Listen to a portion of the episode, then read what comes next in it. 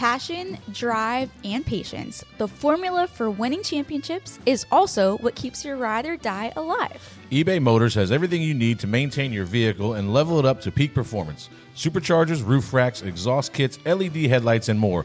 Whether you're into speed, power, or style, eBay Motors has you covered. With over 122 million parts for your number one ride or die, you'll always find exactly what you're looking for. And with eBay Guaranteed Fit, your part is guaranteed to fit your ride every time or your money back. Because with eBay Motors, you're burning rubber, not cash. With all the parts you need at the prices you want, it's easy to make your car the MVP and bring home huge wins. That's right. Keep your ride or die alive at ebaymotors.com. Eligible items only, exclusions apply. You could spend the weekend doing the same old whatever, or you could conquer the weekend in the all-new Hyundai Santa Fe. Visit HyundaiUSA.com for more details. Hyundai, there's joy in every journey.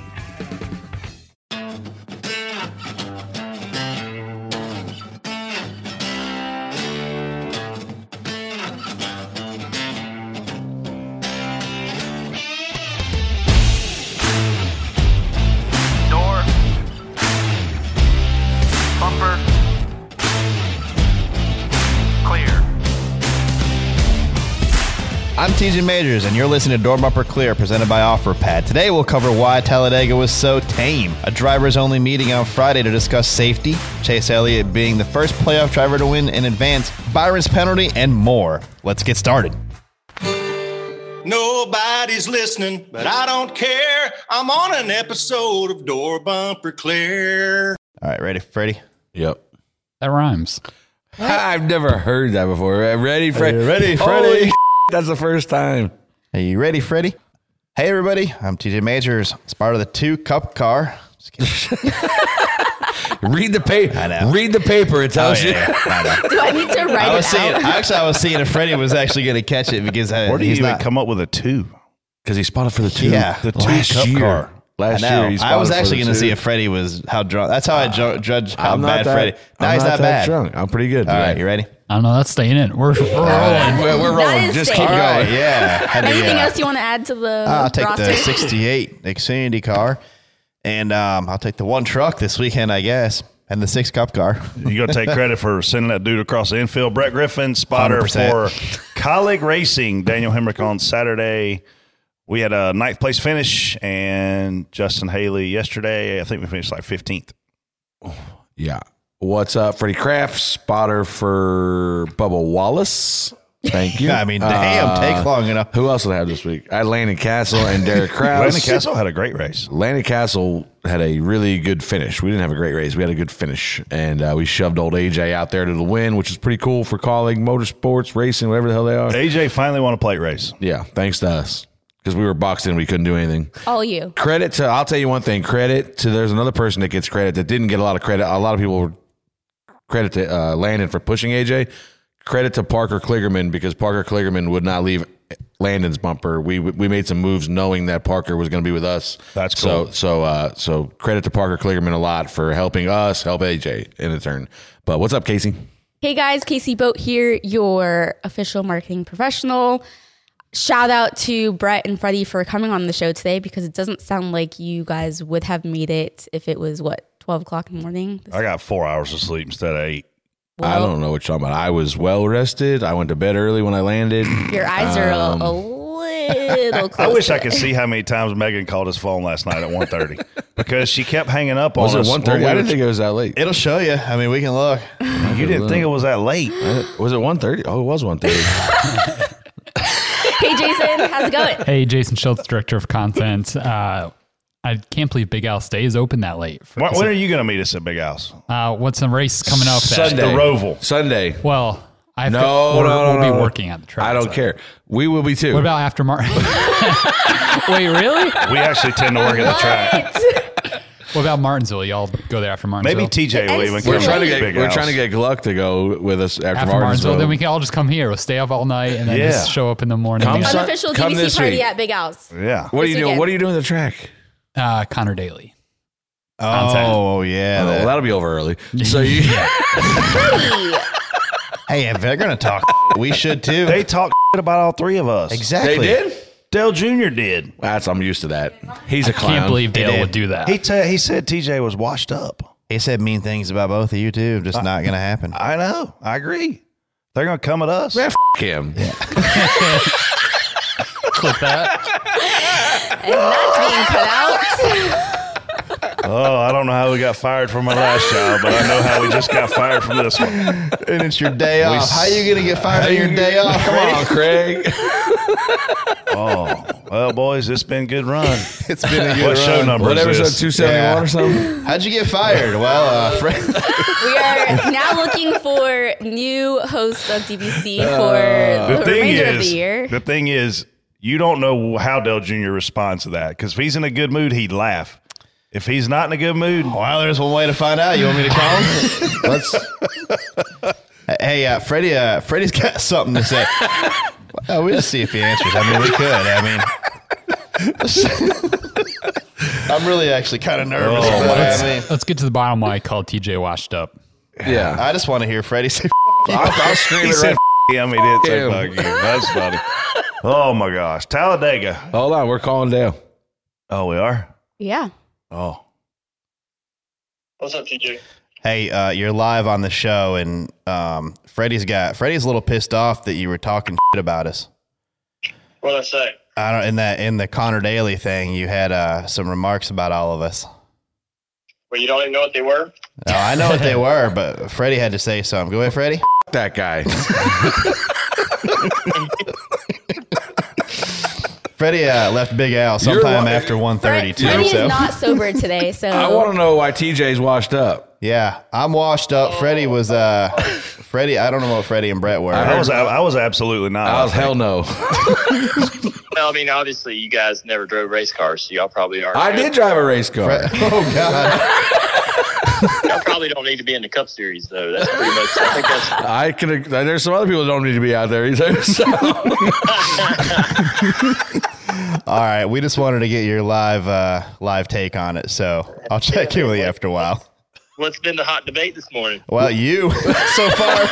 Oh my God, man! Not After everything that went on this week. Yeah, Oh, we're- don't worry, Yeah, we we're just getting to it now. We just we're just kicking it off. So I'll I'll catch you later on. All All right, all right, right. see ya. Damn, we still got jobs. Yeah, we're good. We gotta, until we he gotta, listens to we gotta come back Yeah, next week. yeah. I, I feel better now about it. We can continue. All right, boys. Thought the last We're, supper. we're back. Just All like right, that. all Not right. the last supper. What'd you guys think?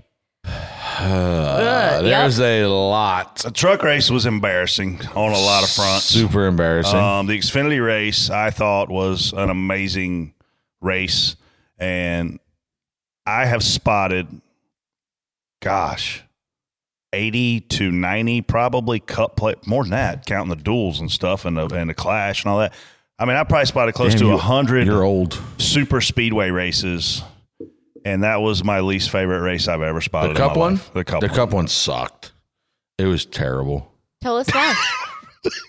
God, it, it, it was hard to pass. Like you weren't going anywhere from. The only way your line moved is if the the, the entire line was determined by the first two cars in your Oh line. yeah, we figured that out. If you couldn't if you couldn't tandem and push to the front, like if you were third and back in your line, you were at the mercy of whatever them guys up front were doing. yeah, we figured out we were running behind Blaney in the outside lane. And, and By the way, thanks for cost me DBC picks. Tell Brad I appreciate that. sorry. Um, Who won? TJ. TJ. I think did I pick Logano? no, I don't know. I don't remember who you picked. Easily distracted. I nailed it. Oh, I picked Denny. Oh, I didn't win. TJ won. No, You said that. we just said that. Jeez. I'm glad I didn't pick Logano because he raced like a girl. Before I forget, you left you left a curse word in last week, Jason. Darn. It was, it was a you re- left I think he does it on purpose. That that's the word. I hope he gets the one in there this week, the first one. Cam. I don't know if I keep saying it. Um, yeah, I don't know if I keep saying that. I wasn't talking about him. I was talking about Brett on that one. Anyway, we it definitely the second car in line, how good he could push the first car, which was irrelevant. You couldn't really do it on the bottom because the bottom just stacks into three, and you can't say connected as good.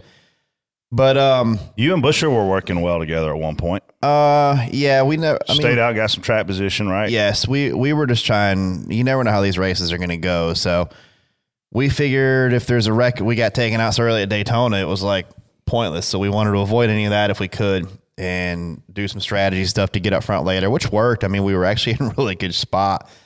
In the last pit stop there, we came out second behind Blaney, but obviously we had a speeding penalty, so that uh, shuffled us right out of that. And Did you did you notice yesterday? Because you've done a gazillion plate races too. Like when we would catch a car that had lost the draft down the backstretch, like it was insane. It felt like the pack compared to the single car was faster than it's ever been. Like the gap between how slow that car was and fast the pack was. Like I Oh, would be yeah. looking through my binoculars and I'd be like, panic. Yeah, you catch them quick. Well, that and honestly, I did notice this race in races in the past. Most of the lap cars never moved off the bottom. Here, everybody moved up, which was it's way better like that. Way Like, better. it- it- I, I did have one guy move to the middle and try to block me as I was riding was around it? the back. I'm not saying. I'm not saying who Is it was. he, you're what an idiot for Does the he belong in the Cup Series? no, probably not. Oh. What does he wear? yeah, Probably a fire suit.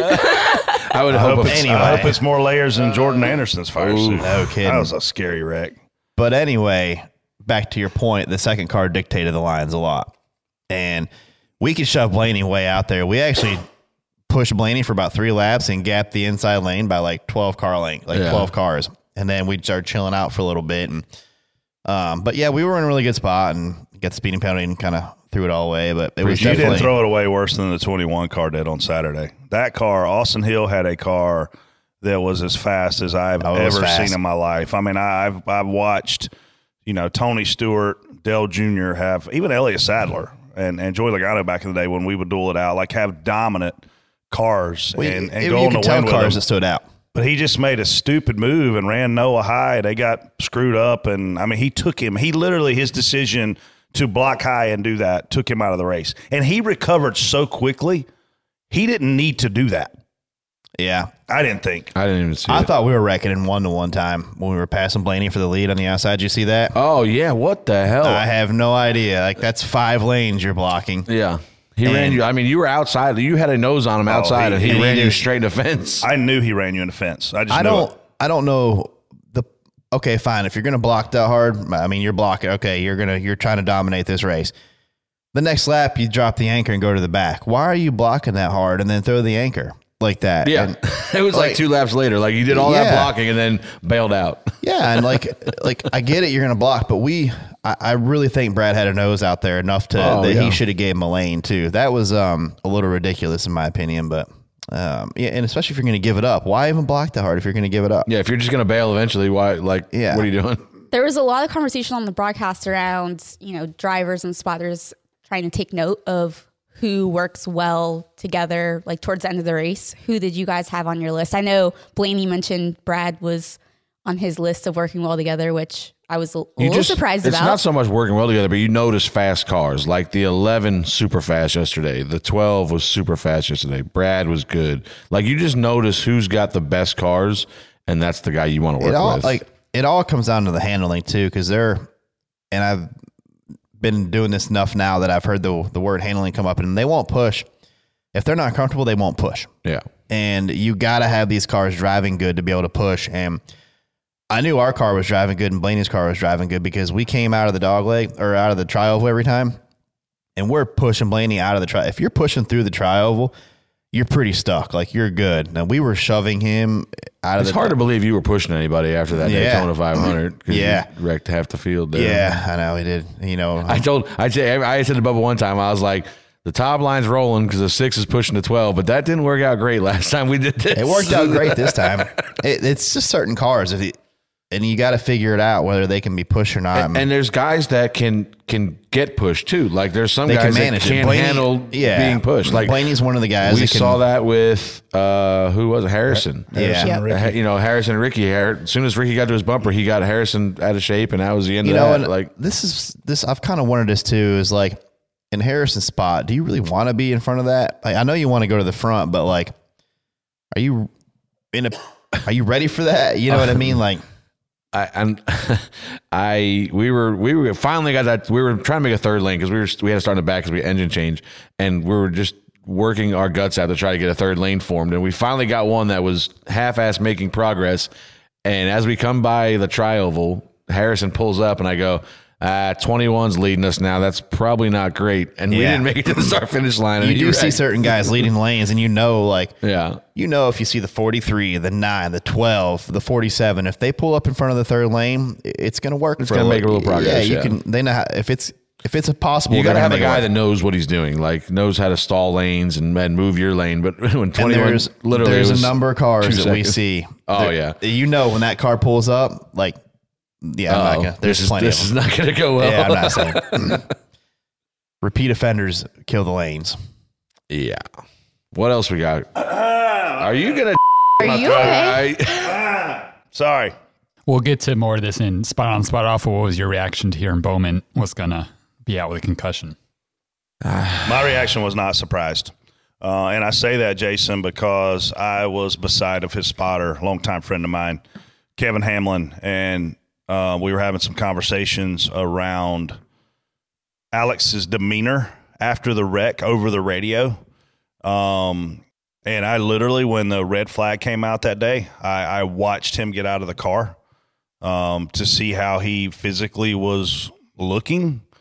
Uh, this opens up a major concern for me because this driver hit the wall and he made the comment over the radio that's the hardest I've ever hit the wall.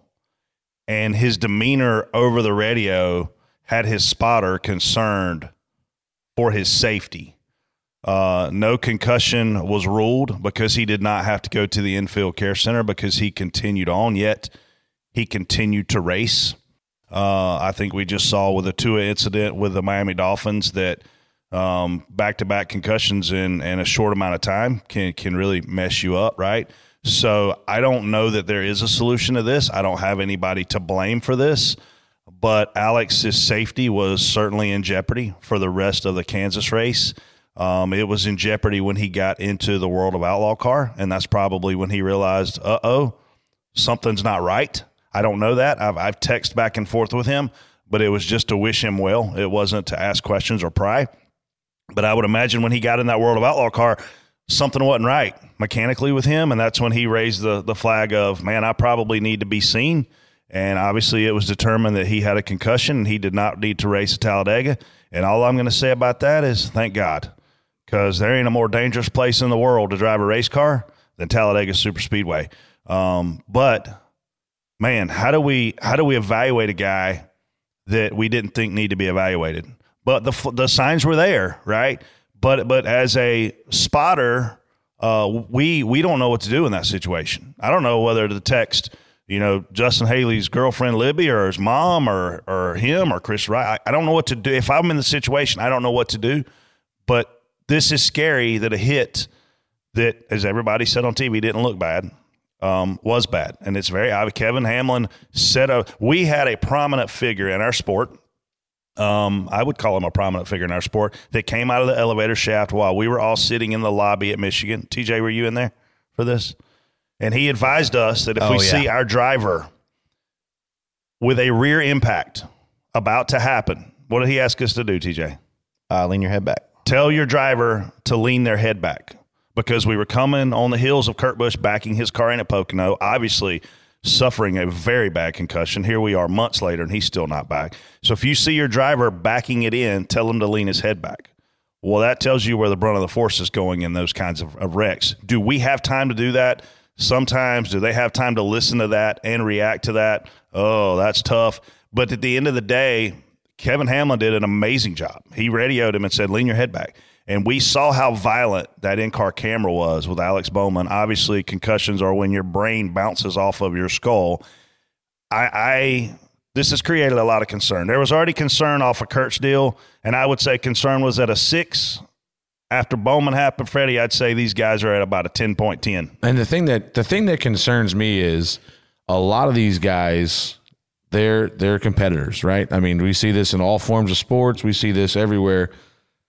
Credit to Alex for for actually coming forward and saying he's got an issue because I know for a fact there's guys out there that ha- feel probably similar to Alex or have had issues and they're not going to say anything because they don't want to get out of the car. They're A afraid. to- driver's a driver's biggest fear is someone else driving their race car. Yeah. And it's just it's like like if you're gonna like this is like a you know please if you have an issue you feel because the problem is if you have one concussion the next one's gonna happen way easier you know and then down the line and it's only gonna get worse. I'm sure Dale Well, can tell know you if that. the next one's easier. well, I'm just saying, but like it 'Cause feels, every it seems concussion's like it happens. It seems Yeah. like it happens. But there's scientific proof after you've had three, you're you're in trouble. But I mean, I definitely think, like with the football deal, two in a in a Short short, amount of shorter time. time. That's not good. Oh, for that's what I'm sure. saying. Like, like if you if they, if you have a big crash somewhere, like, and you if you feel anything, like, don't get back in the car, or at least get checked out. Make sure you're good. You know, it's just This is the- just a race. I mean, this is a there's- sport. Yeah, like you know what I mean. Your person, your safety and your health come first. your well being. Yeah, your well being from years in the future. I mean, you could like I Timmy Solomito was a kid that I helped out, uh, like like a young kid that was running modifieds and stuff, and he had a big wreck at the Atlantic City Gamblers Classic in a TQ midget, and like literally broke his helmet on the wall and had a bad concussion, and then like I was like, you need to take a year off. Like you can't, you should not be back in a race car. Into because he, oh, I'm, I'm okay, but like I, I still feel a little bit. I'm like, if you feel anything, stop getting in a race car. And then he, he went out and, and crashed again and, and got another concussion. I don't know, six months later or so. But I, I'll give huge props to NASCAR for everything that they put in place to measure, to baseline these guys' brains, and to monitor it.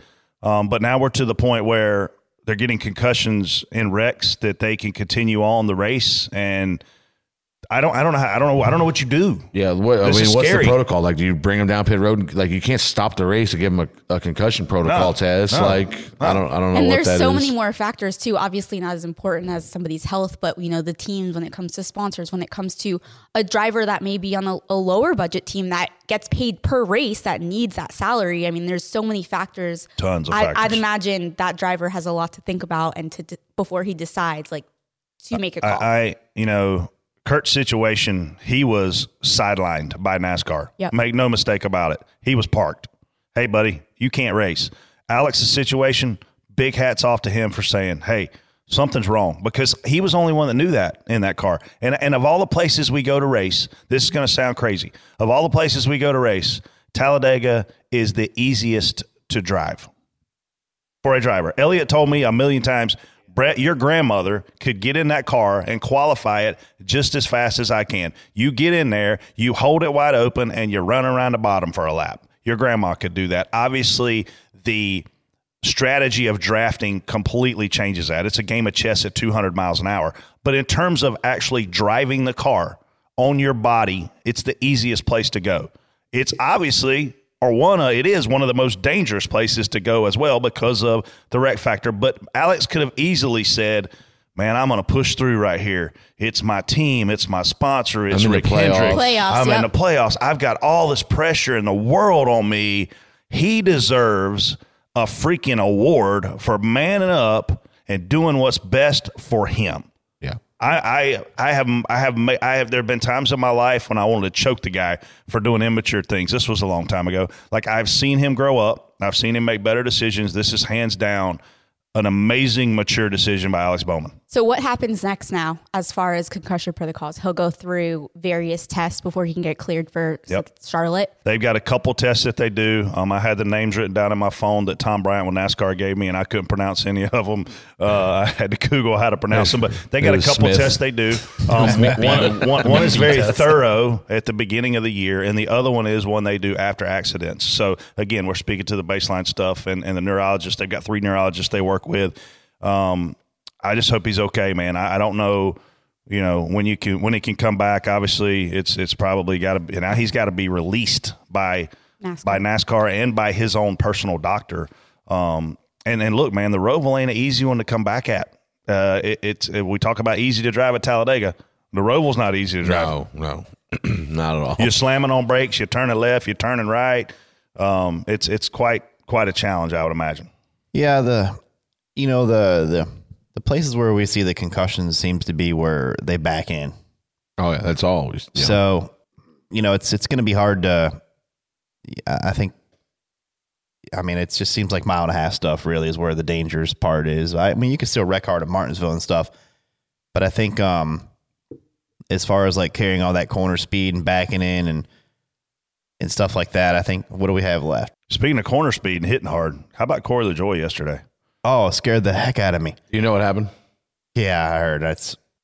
I don't want to What? say, but is that share? when I heard, I was like, It wasn't a blown tire. It was, I looked. It, so the, the I thought he angle cut it of right the wreck. I thought he That's blew what it I right thought. front, That's what on the broadcast. That's what it sounded like. and it, that was not the case. no, no. They had a major malfunction inside of the cockpit. Major malfunction. And We'll it wasn't leave it at anything to that. do with the driver. No, Yeah. nothing to Nothing do with to the do with driver. Corey, yeah. No, he didn't. He didn't fall asleep at the wheel, ladies and gentlemen. You ever drive a little Tikes car when you turn the wheel and the, car, and the wheels don't turn? Yep. That's kind of what happened to Corey yesterday. That happened to me in the golf cart. So Scary. It did happen to you in the golf cart. Very similar situation. yeah, clearly. I mean, he's running 200 and you're running two. yeah, fair. Uh, The parts for the, both the golf Yeah. carts. Well, so, Made before Thank God you had on a Hans device, Casey. Before you wouldn't we- be with us today. Before we move on, before I forget, talking about injuries, uh, DJ Vanderley had a Yes. bad um, at Texas last week. I know his dad's a big fan of the show. Every time I ran into him at Millbridge, he would talk about how much of idiots we are on the podcast. Yep. Um, go to Casey or Kane. Screen Printing, buy a DJ Strong T-shirt right now. Uh, they're selling them on they're twenty bucks. All the proceeds go to DJ's family. Obviously, he's got a long road ahead of him. Best wishes to him. But uh, yeah, go to uh, I Kane can send. Screen I'll send. Printing. I'll tweet it out. Okay. Um, I bought a few. Like, Yeah. I mean, anything we could do to support. And I saw I was there the other day picking up some stuff for Couch Racer, and I seen that the, the shirts look great. So Very uh, sad deal. Yeah, I mean, Yeah. terrible deal for him. But uh, just I know they're fans of the show, so thinking about him, best wishes to him. But go support the family, go buy a T-shirt, and uh, support DJ and his family. All right, let's hear a little bit more about our presenting sponsor, OfferPad. Have you been thinking about selling your home or want to in the future? Then you need to listen up. OfferPad is the best place to sell your home right now. It's easy, convenient, and gets you sold fast.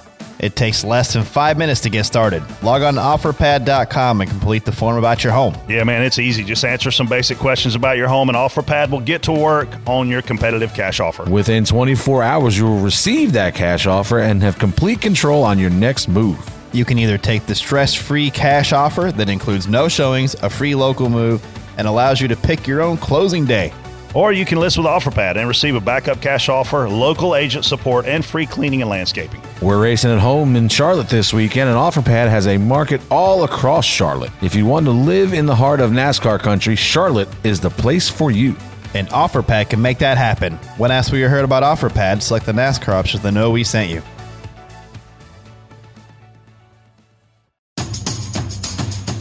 Spot on, spot off. It goes like this.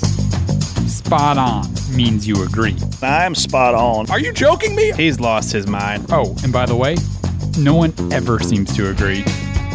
And then spot off means you disagree. Spot off. Oh, here we f***ing go. This is the dumbest thing I've ever heard. But if you're TJ, Um, uh, uh, there's only one correct answer. I don't know. It's time for spot on, spot off. Spot on, spot off. First topic: the next gen car is great for super speedway racing. Oh, boy. I think Jason put this in there just to see us go nuts. like I read this last night. I was like, this is some trying to piss us off. and it's working. Let's Ready, start go. with Brett. Oh, man. Uh, Spot on. yeah, spot on. It was super fun yesterday to ride around there and just keep knocking the hell out of each other and have nowhere to go. It's it's um it's very frustrating. And and again, I love super speedway racing. Uh, there were a few factors that made me want to come back full time spotting this year. Super speedway racing was one of the top three or four, and the racing is not great. It has to be the, the top line yesterday when we would get three wide the top line could not sustain any sort of energy, get momentum. It was a legit struggle. I mean, there were a couple times that there were three to four cars up there that, generally speaking, like a Bubba Wallace, um, that can pull a line. Right? Some guys, some guys' cars are fast enough. Cor- Corey LaJoie, bless his heart, he's not going to get up there and pull the top line. Okay, it's not going to happen. Let's just be realistic. Bubba Wallace, 100%. He's supposed to be able to get up there and pull the top line.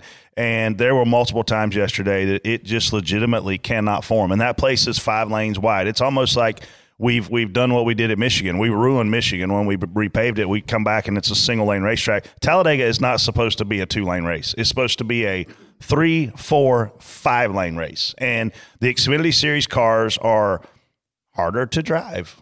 Let's just be honest, they're harder to drive. If you get up there and knock the piss out of each other, guess what you're going to do at Talladega?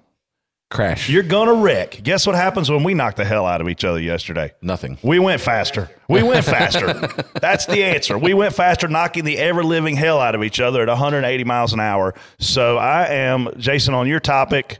Uh, the next gen car is great for super speedway racing. Spot off. Listen, the the what two things like this this car has ruined our best two avenues of racing. Short tracks and super speedways. Like it's it's I'll I'll give you credit. It's 100% better lately at mile and a halfs than we've had in the past. Million times better. But but the the the racing that we've kind of been built on was short tracks and super speedways and they they they they're not good anymore. Like I, to to Brett's point, we were in the back a lot yesterday. We started in the back, and just the way stage breaks and stuff worked out, we were in the back. And Bubba, typically, we're super aggressive. We always try to get to the lead, so we're just trying to get to the top lane. Make and, and in the past, in the last car, we could go to top lane and be in the top five within three or four laps. Like we can make some stuff happen, get that top lane, get the top lane rolling. Yesterday I couldn't do it. Like we could not. We'd get up there. We'd have three or four guys go with us. We'd get to about tenth or fifteenth and just fall apart. Like every every time we tried, we the one time we had a little bit of momentum was when Harrison pulled up and we all got wrecked. But same, I was in that. but you know, like, and and I'll tell you what. Another thing yesterday, we didn't have a lot of people was like, oh, we didn't have a big one. You know why we didn't have a big one? These guys are afraid to crash. Like how many drivers? I Bubba didn't. Bubba, Bubba never voiced it, but we talked to drivers last night. We talked to drivers throughout the weekend. They were they were I seen Ross did an interview. They were afraid to crash. You can't have a race where these guys are terrified of crashing because they don't know what's going to happen. So that's why you didn't. I mean, there were that not that the aggression level was turned all the way down, but there was obviously it was lower because we didn't have the big wreck, and I think it was partly TJ because these guys are were afraid to crash yesterday. I don't know. It wasn't obviously the best super speedway race that I've seen, but I don't think it's. I, I don't mind not five guys being able to, you know, get a run, anybody be able to get a run. I like the fact that you have to work for track position a little bit. You have to do things to try to get it and, and make things happen like that. And, and, I saw some, I saw plenty of blocks up front that were super aggressive. I saw Blaney. a lot of, I, well, that one, yes, that one too. But the 99 was really aggressive. Uh, there was some pretty good pushing going on up there too. Like they were, they were, but only in the top four. Yeah, it was definitely harder to get there. But like, you know what? I, I'm, I'd almost rather I'd almost rather have that than you be able to go out there and get a run from 13th and just drive up but B5 wide. Like the, the problem, I don't was, think this is the greatest package, but I don't mind it being harder to do. The problem was, no matter how hard you worked, you if you weren't in the top three of your row, you couldn't do like you could be the best plate racer no, in the world. Yeah. You couldn't do anything. Nah, you were riding. If you, you were eighth place on the outside, you were just chilling there. Yeah, like, and, and that's the that's the thing I don't like. You know, because the, like there's guys out there. Joe Logano's a perfect example. Like the most aggressive plate racer was in the back all day long because well he got he, wrecked. But when did he get wrecked?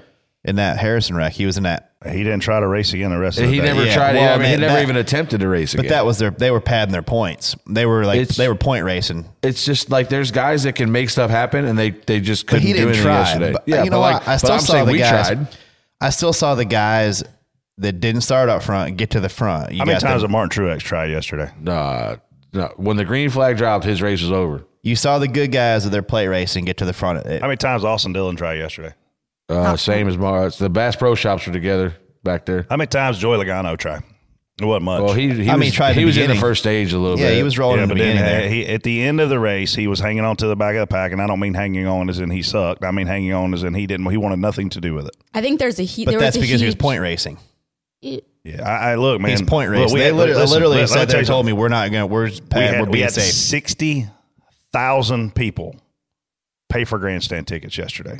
Okay, plus whatever was in the infield. I'll say another 20,000 are out there making babies. But we had 60,000 people pay to watch a race yesterday. And we were at Talladega, a five lane racetrack, and we ran two by two for 90% of that race. I will give them credit in that there were a ton of lead changes, but I think a difference between the spring race and even Daytona, well, Daytona is a different we, story. We we huge. cannot go back to Talladega Super Speedway and run two by two for four hours. How how ironic was it that Joey Logano last week said these guys that ride around the back aren't working. They're, they they don't deserve finishes, and Then then he does And that. then he rode around the back all day Yeah. yesterday. But I mean, uh, there's opportunity to flip to flip your strategy though. We rode around the back the first part of the race, and I'm we not, got I'm to not the front. saying I'm not saying that. I'm saying but when- you got to the front by pitch strategy. Uh, yeah, I mean, Yeah, what, but, I'm that's saying, okay. like, if I mean, if- why does it have to be another way? No, but I'm saying if you like Brad is an well, accomplished no, plate I will racer. say no, not all by. We restarted like 12th on the outside, and we got up to the top. We got up to behind Blaney at some point on the outside here- row. here's where you're missing the boat, in my opinion. How talented is Brad as a plate racer? Uh, probably one of the best. How much did that factor into where he would finish yesterday?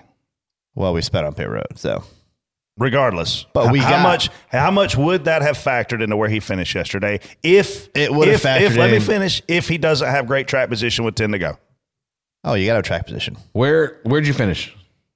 I don't even know. We Do were you lap down. Well, you Oh, got, we lucky, you got lucky dog. Yeah, But in, in years past, like you could make stuff happen on a green white checker and get back to the nope, top not ten. in this car. Uh, But the only way that's going to happen is if everyone everyone can get a 30 mile an hour run and make a big take a big run. Like, I mean- I'm I'm okay with that not happening. Did you? But Brad's, I'm saying we Brad's made our own talent, luck. Brad's talent is significantly discounted in this car at Talladega Superspeedway. True or false? Uh, I think that's partially false because we he I didn't knows say how- partially. Is it true Well, or false? You I think be- it's false because Brad figured out how to push Blake. He was learning the posi- because he was how second in line.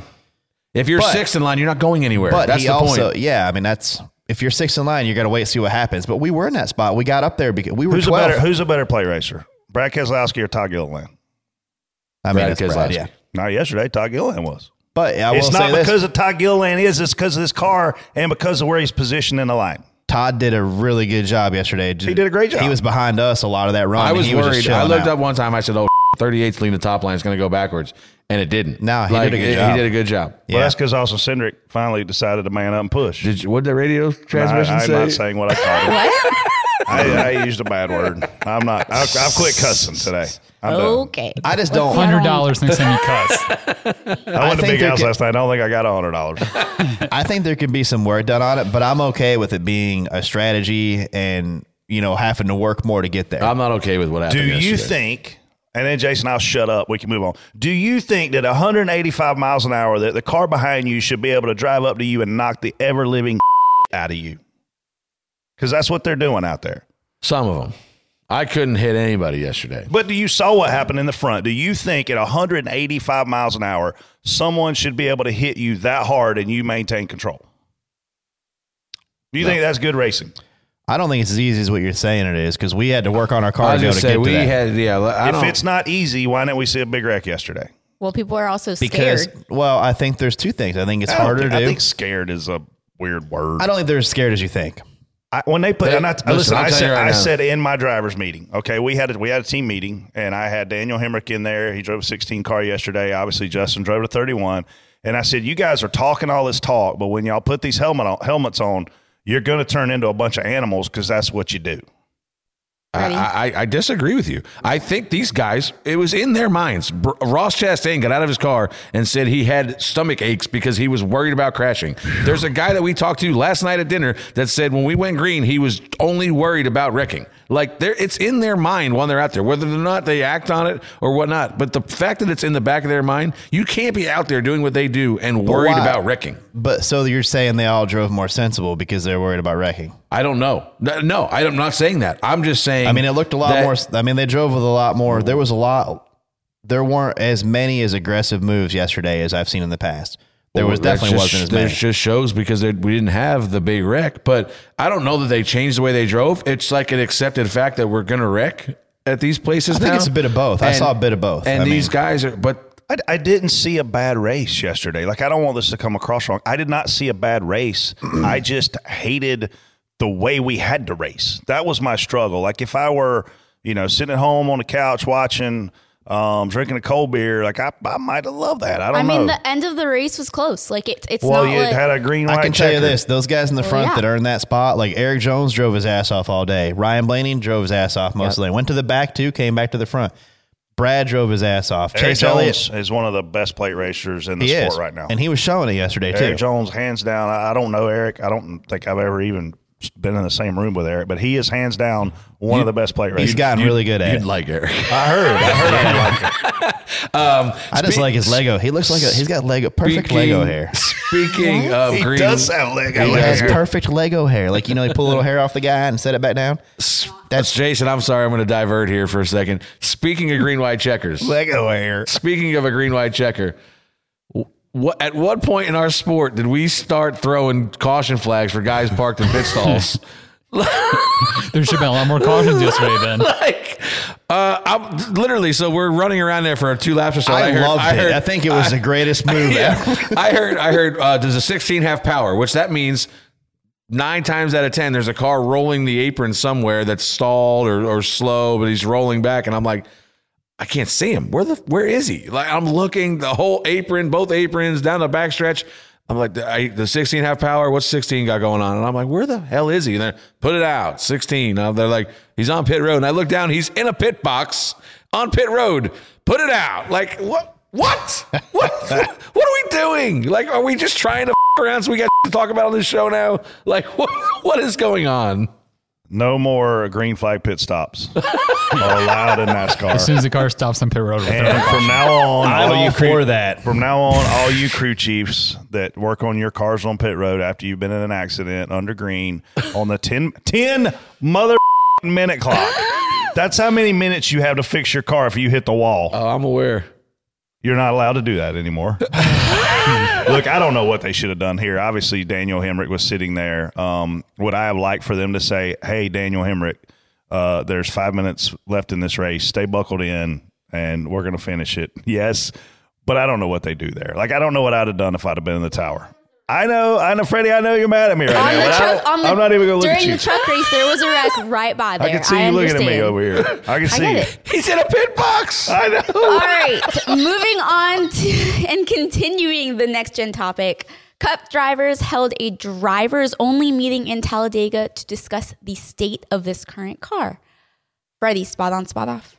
Uh, spot on. Obviously, the drivers need a, need a better voice. Um, Brett and I have heard that there is another meeting this week. Correct? That's a word. Word Saturday. It was a meeting with NASCAR. The drivers in NASCAR this week. Um, listen, the, the, there there is a growing concern. Like Brett said, it was it was it was at a, a five or to six with Kurt, and now it's been ratcheted up because these guys don't like you could essentially if you back in the wall next week, your playoff race is over. These guys, if ten or twelve guys are in there, your your your your chance of the championship's over if you hit the wall backwards right now. Like or potentially is over. Um, so you know they're gonna do crash testing this week. I heard in somewhere in Ohio. I don't. I don't. The drivers need to have a better say, obviously. And listen, Burton is kind of the one, the ringleader of this. Jeff Burton.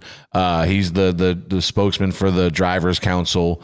Uh, and and ho- and hopefully something comes out of it. You know, there's a lot of guys that that talk in the media and and do a lot and and maybe aren't part of the solution. Like there's the guys that work behind the scenes to make things better, and then there's guys that just kind of talk about it and don't really do a lot to help anything. They just want it fixed for them. So uh, hopefully they got a better voice and and and move this move the needle along a little bit here. I am uh I'm spot on for drivers only meetings. I honestly feel like they should have three to four of these a year. Um, I feel like they should be on their calendars. They're all at the racetrack together. There's no reason they can't get together as a state of the union, a state of the sport kind of conversation. Where I'm struggling with this is Denny Hamlin and Brad Keselowski are in, in my mind, identical situations. They're both exceptional race car drivers. They're both part team owners and yet publicly they are on opposite sides of the spectrum in the way that they're approaching this. And I'm not saying one's right, and one's wrong, but when you look at as as TJ has decided to design a Lego man Erik Jones on his phone, which I, I don't know if he's got the balls to share it, but when when you look at Brad and Denny, Brad is kissing NASCAR's ass, for lack of a better word Yes. and Denny is coming at NASCAR's ass Um, for the things that he has concern about. So I don't know how two people in identical situations can be so different in, in their approach. Um, there's a lot on the line right now for a lot of people. And, and what that really means, Casey, is money, right? Money. It's going to cost money to change this car. Um, there are drivers that do not want a rear clip on this car, a new rear clip. They want an entire new car because of what we just talked about how poorly it races at super speedways, how poorly it races at short tracks. I mean, we went to Martinsville and couldn't pass. That's unheard of.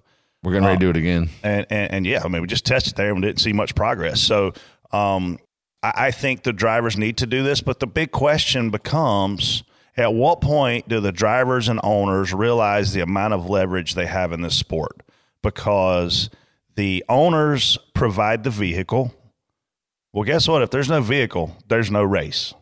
The drivers fill the seats. And I'm going to tell you something 60,000 people didn't come to Talladega yesterday and buy tickets to sit in the grandstands because of the word NASCAR. They came to sit in the stands because of what these drivers, I'll say it again, the drivers go out and do. The drivers' personality on TV, the drivers are the driving force in this sport. And when they have a problem, and they have a problem right now, they have a massive problem. And I'm interested to see where it goes. Do I want to see our driver strike? Hell no. Do I want to see our driver say we're not going to race? No. Do I want to see us um, make? Look, we got to give them confidence. I mean, to Freddie's point, you got to be confident you can go out and do your job, um, or you're going to be scared. TJ. Yeah, I don't I don't agree with the, you know, just because Denny does it one way doesn't mean everybody has to do it that way. That's just Denny's approach. And I don't necessarily think one's kissing, you know, NASCAR's ass. I don't think if that's what I think Brad just has a different approach at it and probably does it, you know, if his, he might raise his hand and, and speak quieter behind closed doors, but he knows that's just his way. I mean, you know, you Casey's kid might come up screaming for a, a sucker, and mine might come up and say, "Hey, can I please have a sucker?" I'll take the That literally But I'm happened not- yesterday. So I'm just saying fair. though, but everyone everyone kind of does things differently, and and Denny's obviously been known for speaking out, and which is great for the it's it's good to have variety and and things, but I don't think necessarily one's right and one's wrong. I mean, it, obviously Denny gets more of a reaction, and sometimes you need that. I do think there's times that benefits.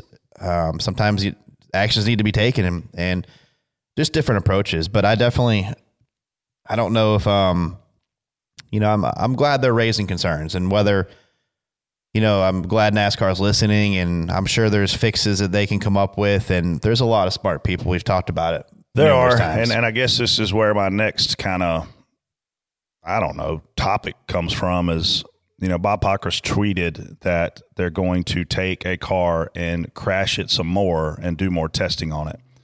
It's October. Like it's October. It's not January. It's October. We're clearly no. We don't have time to make changes on this year's car at this point. But these guys had all these concerns over la- over the last year, right? Even even before we got to this year, they were concerned about the crash data they were hearing about. So, like, I don't I don't understand how Bob Pockrass has the ability to come out and publicly say what NASCAR is doing. Why didn't NASCAR come out and say what NASCAR is doing? Why didn't NASCAR come out and say, "Hey, we hear all these guys. We're going to have a meeting with these guys on this date, and in the meantime, this is what we're doing." Once again, NASCAR PR is allowing someone else to control the narrative of their business, and those people are the drivers and the media because they haven't come out and said, "This is what's going on, and this is what we're doing." Instead, they're saying nothing. Oh, they said something this week What they say? that we bought quarter midgets. Right? Well, that they they Yeah, announced they're doing a partnership with th- USAC. So they they had a big like all this stuff is going on, and NASCAR comes out and goes, "We got a big announcement at noon on Sunday," and I'm like, "Oh, maybe they're going to announce the fact that they're going to try to do something for these drivers, make the car better." And then uh, a friend of ours texts us and he goes, "I think NASCAR's announcing a quarter midget deal," and I'm like, "No way, that's that's not the big announcement, right?" Oh no, it was that was the big announcement. We we got quarter midgets now. I, I, I, I don't understand. Um, I don't understand why they don't control their own narrative because this is as serious of a topic as any topic I've ever been a part of in the sport. Yeah, you got different sides of it too, though. You got Danny and a few others, you know, preaching for safety, which they should. Um, but then you got others that just don't like the parts and cause, you know, stirring up stuff there. And But Man. guess who? Just so we have a let's let's rewind. You're making a great point. We're rewinding. In the past, Jason, back that up. so in the past, teams built almost from the ground up their race car, right? Who's responsible for building the car in that scenario? The teams. Now, teams do not do that. T- The, the vertical integrated supply chain is owned by who? NASCAR. That's a big deal. Listen, so and, and uh, there's a spotter that I that we were talking about this, and he made a great point to me about it. And I don't know if he wants to be named, so I'm not going to name him. But in years past, the rear clip essentially held the fuel cell in the car. That was the majority of the purpose of the rear clip before we had independent rear suspension. Now we had to obviously change the design of the rear clip to hold this independent suspension, and it's much more rigid. It's much stiffer. Like before, you we used to you back in the fence, Like it would, it would it, it'd back up to the rear window because They're of beating hammers on the deck lid Yeah, like down. You know, like so that we just now have to we have totally redesigned the back of the car. So now we have to come up with a way to get that to crush. Unfortunately, and and it's not happening. Like we Cody Ware, I mean, he's limping around there this week, but you know the wreck he had last week was ridiculous. Ooh, hard like, hit. Yeah. But he hit with the front lucky for him because if that was a rear collision, like God help him. Like and everything did eh, everything. everything everything collapsed like the car crushed the, i mean the right front tire was basically at the windshield So when the guys the- used That's to a good back thing. it in, That's a good thing. That's remember what you when want. guys would back it in. Two things would happen. It would either the it would crank up the deck lid, or the thing was dragging the ground because Yeah. it, it gave, and that's the like a sprint car. When a sprint car flips and has a wing on it, that wing softens yeah a lot of the wrecks.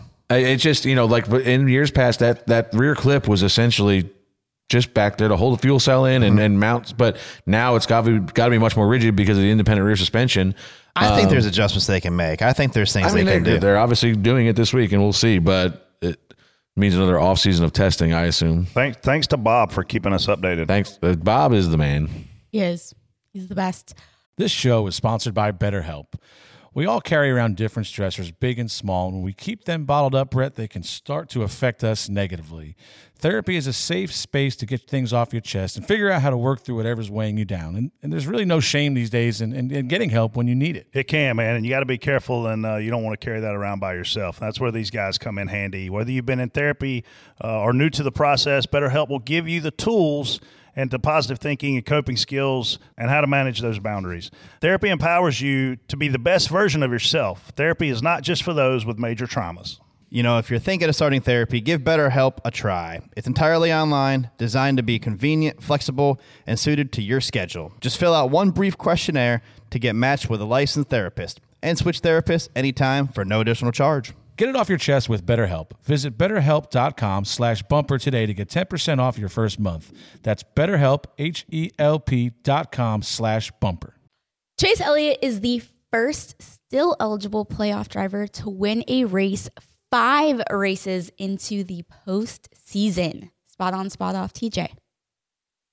Uh, I mean, I'm not surprised. That's uh, you know, Chase is really good at plate races, and and he made a really, a really good move. He got a little help at the end at the right time, and and made a big move, and and uh, won the race. So I'm I'm kind of I'm kind of surprised we are this far into the playoffs. So, and this is it's a little surprising. Most time you have you know like last year, Larson would have won three races by now and had a 7,800 point lead before Phoenix, but it's tight. I mean, looking at the points right now. Um, I know we're going to talk about it, but it's close. Yeah, you typically see the drivers that are in the playoff. If there's 16 of them, they're typically 16 of the top 17 guys. If there's 12 of them, they're 12 of the top 14 guys. Like it's they usually bring their A game, and obviously they usually go out and win these races. And I think this car has opened up the door for that not to happen. The the parity is there, and man, I I, I, I don't know. I, I am I surprised that we're this far in and finally a playoff guy won 100. percent Is it great for the sport that Bubba Wallace won a race, Chris Buescher won a race? You know, like yeah, I mean that's cool too. They're trying to build their name, build their brand. I'm just I'm very surprised. This tells us something, and I don't know necessarily how to articulate what what that something is. Yeah, I mean, last year we made a big deal of we won a, we won Talladega last year, and that that was the like the first time a non-playoff guy had won, I think, since Jamie Mack or something. And now this year, four of us won. You know, four non-playoff guys won. So it's uh, it's interesting. I, I don't know. I will say that race ended under rain though, so it didn't really kiss get my ass. It really didn't. it really didn't get the fair shake at the end. I mean, Blocked- a win's a win, All but I mean, I blocked your ass. That's all that matters. you didn't have to block. We were riding there, and then it started raining. You were sitting duck sitting duck in victory lane. in the rain too. That's the name of your show right there, Jason. Sitting duck in victory lane. God, man. tell you. Speaking of that word, my little guy, Oh no! uh, he's 10. He's like, Brett's Dad- son swearing. He's out like weird. I don't, he's like, Dad, what does what does the B word mean? I was like, what B word, Bodie? And he's like, B B. I was like, oh God. I said, well, Bodie, it's a very degrading word if you use it toward a human because it actually means a female dog. You know what he looks at me and says? So you telling me Rosie's a I'm like, oh God. Rosie. Somebody has scalped poor Rosie. I went to the house last week, and I Oh, he come to my house. You don't know. We're skipping the dog park. My my bird got on his shoulder, Oh. and that bird went to chewing on his ear, and me and Yeah, Megan bit. were crying. Listen, I can't believe you didn't video it. I couldn't video it. I was laughing too hard. Did it hurt?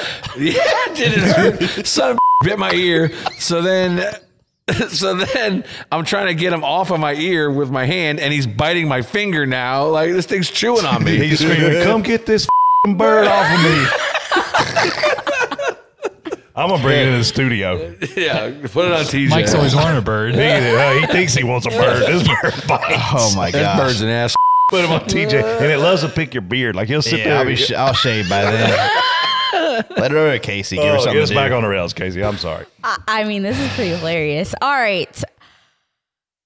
This is a scary one. Jordan Anderson unbuckling and climbing out of his truck as it hit the wall. Spot on, spot off, Brett. Oh, um, man, I actually had a bunch of tweets about this over the weekend, and Dale Jr. replied to one of them. Obviously, Dale Jr. has been in a fire in a car where he suffered burns. Speaking from experience, um, and he summed it up as you're in a 700 degree furnace, and even though quote you're not on fire, your body still feels all that heat, and you want to get out. I think that we have to take this Look, I'm not Jordan Anderson. I can't be critical of him wanting to get out of a truck that's on fire. Obviously, as a sport, though, we have to look at this and we have to learn from it because there are multiple things that could have severely injured him or killed him. Take it from the beginning. He's buckling, unbuckling to he wants out. He's unbuckling um, out of his truck. And the only way to get out of your truck after you unbuckle is to remove the steering wheel. So in front of you is a steering column that had he hit head on, unbuckled, it's going to stab him in his chest and it's going to go through him like a sword. Okay. That's your first challenge. The second challenge is he wants to get out. So if he's able to get out and that wall is not there, he's going to fall out of the truck. Well, what if there's other trucks wrecking behind him? Or what if there's other trucks behind him because we don't know where he's going to fall out of the truck in any given scenario? This scenario, he just so happens to be going toward a wall. Thank God, because it's almost like the wall was the safest place for him to be. But that same wall could have broke his back. He could have been crushed. This is a learning um, opportunity for us as a sport. What do we learn? I don't know, but I think you go back and you say, was he wearing a head sock? Was he wearing a helmet skirt? Are the fire suits as safe as they can be? Because the fire suits, I mean, I was talking with David Pepper yesterday, team manager for Thor, Thor Sport. We've seen the fire suits get lighter and lighter, the material change so that they can print differently, the graphics and sponsorship logos. I remember Bill Simpson setting himself on fire, you know, in the 90s and saying, look how safe my freaking fire suit is. Well, I'm going to tell you who didn't feel safe in his truck. Jordan Anderson. And so when I look at this thing, Casey, like I want to say, Jordan, don't unbuckle. Jordan, wait till your truck has come to a complete stop. I've never been in a fire. I don't know what it's like, but I'd imagine you want to get the hell out of there. I do know that mentally he was willing to jump out of the truck even though it was moving, but he could have been killed in multiple, multiple scenarios. Could have been run over, could have been crushed against this wall.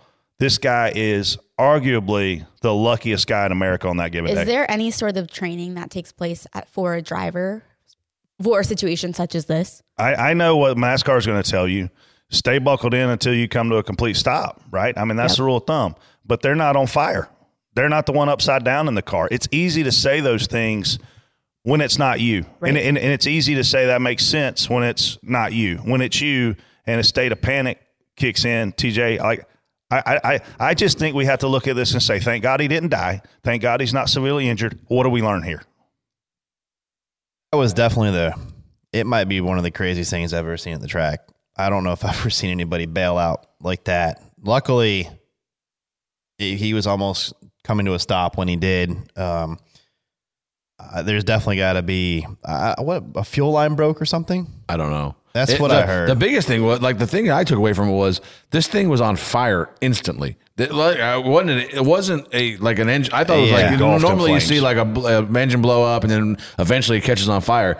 Like he went to turn one and it was just a ba- fireball going into turn one like like instantly. Yeah, I think uh, uh, from what I heard, a fuel line broke or something, and it was just spraying fuel. So I don't know if there's a why that happened or whatever, but obviously there was a lot of fuel or something was getting through the firewall, and it's not supposed to do that. Well, or maybe it was inside. I don't know. Like the, the, the like to Brett's point, this has got to be a learning for everybody, and and it's not just in NASCAR; it's the drivers. Wear the right stuff. You know, wear your head sock, wear your helmet skirt. We we see. Uh, I don't. I he always says we're picking on him. Noah Gragson walks down pit road with his fire suit undone and, and his bare chest out. Wear your damn fireproof underwear. Like wear wear the stuff that you need to be wearing to stay safe in there. Like if you don't have a head sock and fire, uh, you know the reason why Jordan is burned as bad as he is is because he. I I don't know this for a fact, but he he probably didn't have a head sock on, or he didn't have a helmet Yeah, skirt, skirt, like you know, because I heard it burns to his face. Um, you know, it, it's just a learning experience. Obviously, you want to say I've never been on fire. Luckily, knock on wood. Um, and You've been and close. it's but you know, so, God, there's the there's also the fire extinguisher stuff that's inside the truck or inside all the cars Yeah. as well. it's- Does that help in that scenario? I mean, if you think about, you know, if you think to pull it, but it, I, it's I just can't Did he honestly not pull it? I don't no, know. I don't think so. I don't. I, don't think so. it. Oh, I, I can't say for sure, but honestly, I don't know of any driver that's ever pulled it. Yeah, I was gonna say, how do you, how would you I don't know think I where have. where No. it is to be able to reach that? Well, you you you no, know where like it's me, at. where the but- fire, the fire Like- was to be yeah. able to. in uh, I that mean, if it's moment. on fire and you got you got that thing's not going to be. We've seen plenty of cars blow motors, and there've been fire all up under the hood, and they're. I mean, they're fine in a car. He made up his mind he was not going to burn any longer inside of that race car and was getting out at all cost. Yep. He's he's just the, the there's no way to put a number on how lucky he is. No, like yeah. the angle he hit the wall at alone, instead of catapulting him forward or backwards, it catapulted him on top of the wall Perfect. Like it, it like the eh, like just the. Honestly, when I saw that, I was happy. I was like, "Good, he's out, up out of the way. Like nothing else Like can happen." it's just, I mean, it- but, Your, but your it's just- instinct, though, is what an idiot. But that's not the case here. He, No, he- I- he's fearing for his life. He's scared he's going to burn to death. Yeah, I, you, you Yeah. can't. Yeah, there's no way you can criticize him for doing what he did because I mean. I can't imagine what it's like to be on fire and feel like you're helpless. you That know? whole race was crazy. Like even all the way to the reason that the I don't know the, the whole the whole race was crazy. The fact that he threw the caution with hundred feet left in the race when nobody listen when that caution comes out and you're running in the top ten, are your drivers going to lift? no. Caution's out. Everybody lift. We obviously didn't maintain lift. your position. No. yeah, we're racing back to the We- line. We're racing back to the line, even though you're hearing the caution is out. Let the race And you're finish. locked. It's it's a matter of seconds. You can still dispatch equipment behind the wreck because they're coming to the checker. This was a this was a pretty bad malfunction in NASCAR's decision making process to not let this thing win because Matt DiBenedetto is declared the winner and he wasn't even the first one to start finish line. And I promise you, he didn't lift. And I promise you, the other guy didn't lift. Should I go into my rant now? You think? Yeah, if you got so one. We're talking Yeah, you about got a it? rant? Yeah. I would like to know: Did somebody broke a rule here coming to the checker flag Oh, in yeah, the truck race? Like Matt DiBenedetto was below the line passing the 99 truck, correct? That's not allowed. I agree. So somebody broke a rule. Either Matt DiBenedetto broke a rule by going below the line to pass the 99, You Can't do that. It's out of bounds. or the 99 forced Matt below the line to and and that's a penalty. That's not allowed either. Somehow these guys finished first and second. That's not allowed. like what and then I seen I I don't know a statement that was One, I one I saw one statement that it was a racing incident that it's okay because it was a racing incident and Ben Rhodes didn't benefit from blocking Matt below the line. What? Um, and then I saw one That's a, that- to put a guy below the line is a penalty, right? That's the way I understood the, it. the Yeah. rule is the rule is you can't pass below the line. They're going to announce penalty tomorrow, Tuesday. And then I saw another one that said they were trying to avoid the wreck that happened 10 cars behind them. like, what happened? Like, you is it game on now? Like, wh- what? Well, I don't get it. I, I don't get it. Somebody broke a rule here. They can't finish one, two. Either Matt Benedetto is disqualified for passing below the line, or Ben Rhodes is disqualified for forcing him below the line. Well, the race I saw another dude, one I never heard of. I think his name was Brett something, even. Holmes, John Brett Holmes. Holmes. John Holmes' boy. Jason don't know who that is. Thank God. It's a good thing. Move the show along quickly because everybody that's 40 years old is either really laughing right now or changing the channel. Casey, All right. Casey, do you know who John Bet Holmes Casey is? don't either. I, Casey. I don't. Good. That's No okay. idea. He's a- So we're just gonna move on. Scary man. Uh, we are just gonna move on from there and continuing on to penalties. William Byron penalized 25 points and 50 Jason, don't Google that. for sending Denny Hamlin under caution at Texas. Spot on, spot off, Friday. Private window. I missed, I missed the entire question. What was Willie be penalized after the Denny thing. Oh, okay. Ble- do you, spot on, spot off. Is it me? Yes. Uh, spot on. Listen, I, I think essentially what NASCAR did here was went back and looked, and they essentially Jason has just Googled John Holmes and his, his whole world. No, no, Casey, don't look. His, his world. You're going to look at. Chad differently the rest of his life. He's he's a he's a young, small, cute guy. Okay, keep going. Chad is. It ain't- uh, Chad's not big, but he's cute. Okay, that's where we're going to leave this. Let's go move along. Keep, I'm going to keep the train. Jason's face I just now looked is up so like I saw a name and then his title. I'm like, all right, we're probably good. All of a sudden, Google wonders why 100,000 people on a Monday night at 7 o'clock are Googling Mr. Holmes. What up, Holmes? Well, how'd you get fired again? this is this is our last show. Thanks for coming. Um, Thanks, John. where are we at, Byron? Um, listen, I think what NASCAR definitely not essentially did. Not John Holmes. Uh, Jesus. Um, I think essentially what NASCAR did here was the penalty was basically the same as if they would have parked him at the time of the the incident. Um, he lost 25 points. If they would have parked him, that would have been about a 22, 23 point loss. So I think that's that's the route they took, and I'm I'm okay with it. I, I knew they were never going to suspend him, obviously, and and the other the other instances with Kyle and Johnny were a little more severe than than what uh, obviously William did to Denny. One thing somebody had texted me this week, and they're like, "Do they have impact data on these cars at all times?" And it was actually Scott Tapley, a buddy of mine, and he's like, "I would be interested to know the impact of Alex Bowman backing into the wall, which didn't look hard, versus how hard William ran in the back of Denny, because that was almost that was, it seemed as hard or harder the contact. And these guys got to remember that, especially like I- we saw Erik Jones tweeted at three o'clock in the morning. I know I like that guy. um, he tweeted at like 3 a.m. to tell Ty Gibbs to stop running into him on caution, under cautions, and and Ty did. You know, Ty ran in the back of him under uh, under the yellow. These guys got to remember that now that th- these rear impacts are are, are sustaining injuries, and and they shouldn't definitely should not be doing that. But yeah, it'd be interesting to see that. But I think that the, I think the penalty was just. I think that you know this this was essentially parking William at that point in the race. Brett. Yeah. yeah, I uh they had to do something. Um they if they didn't see it, that's on them. If they saw it and didn't know what to do, that's on them. They were trying to make a right. Denny is of the belief that he was going to win that race based on where he was track position wise, based on the fact that he had tires. I spoke to him about this. I'm not trying to, you know, blow Denny on here, but but he he was taken out of a position to potentially lock himself into the next round, win a race for his team and his sponsors. Um, that was taken away from him because of Williams' decision, and I, I like William Byron. Uh, I I think he's a great race car driver, a good young kid. I want good things for him, but this was a bad decision, and and he deserved what he got. DJ. I do think it's it's a good penalty. I think it's. I mean, I think it, it's easy to do from I think it would have been easy to handle during the race right there. I don't think you park a guy then, but give him a he has to go to the back. I would have, and then I'm going to say this: I would have fined Denny Hamlin ten thousand dollars because of what he did after the fact. Because we can't have a driver driving from twentieth all the way to second, brake checking, door slamming. Um, Denny's mad, right? Yeah. Um, that has to be handled differently. Again, a great learning opportunity for NASCAR. Spotter stand, listen to the spotter, call it in. Instant messenger runner guy in the NASCAR booth, check your email. Um, crew chiefs and, and that are talking to officials, radio it in. NASCAR, look up on the goddamn big screen on the backstretch, just four million miles big, where they keep showing the replay over and over and over. You can't miss this. You can't have an not have an opportunity to review this and fix it right then.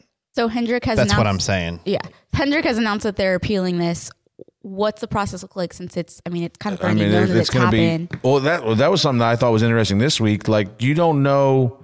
Some of these guys don't know how to race. You know, you got guys that are close to the cutoff line. Am I racing William? By like this, this needed to be done last week, in my opinion. Um, but you don't know. Like, am I racing William Byron plus or minus twenty five points? You know, because he's in or out. And now you're there's a guy. I think he's eleven points out right now.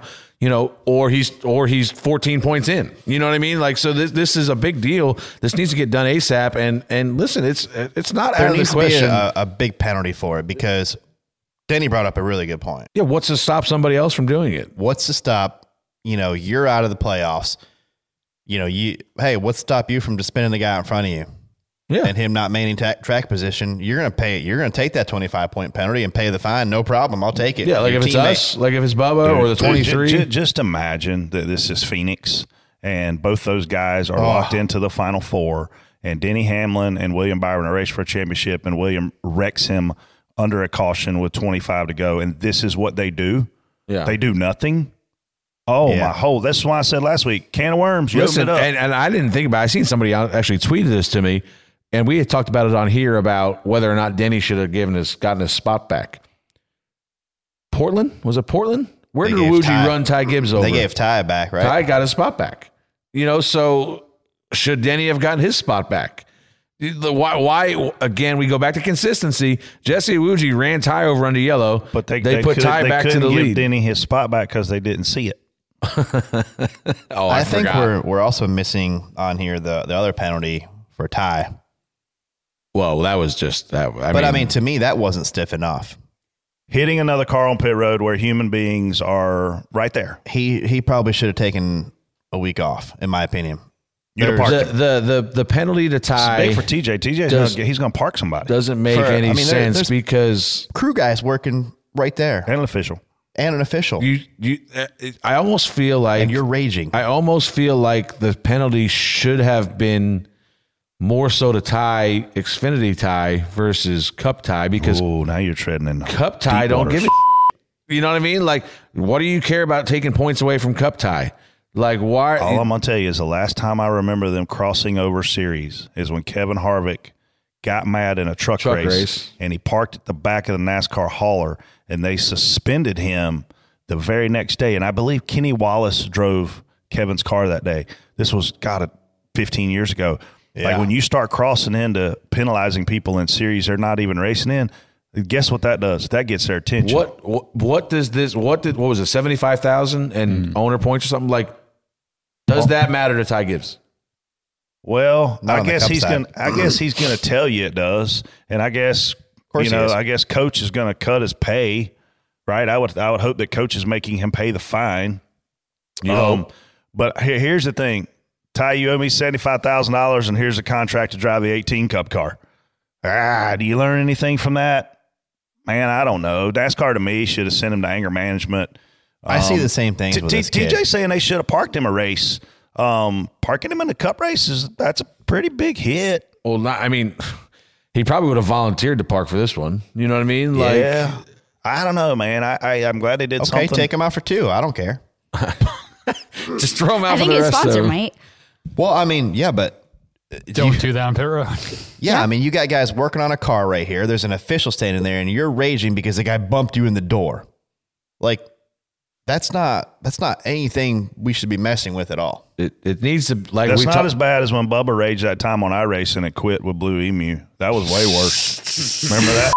Actually, pretty- social media uproar. Well, we are the most he- hated driver He in the rage sport. quit a video game. Congratulations. Thank you, thank way. you. We're He checking should have been parked. Uh, us, Cole Custer, and Justin Haley are a bunch of ass.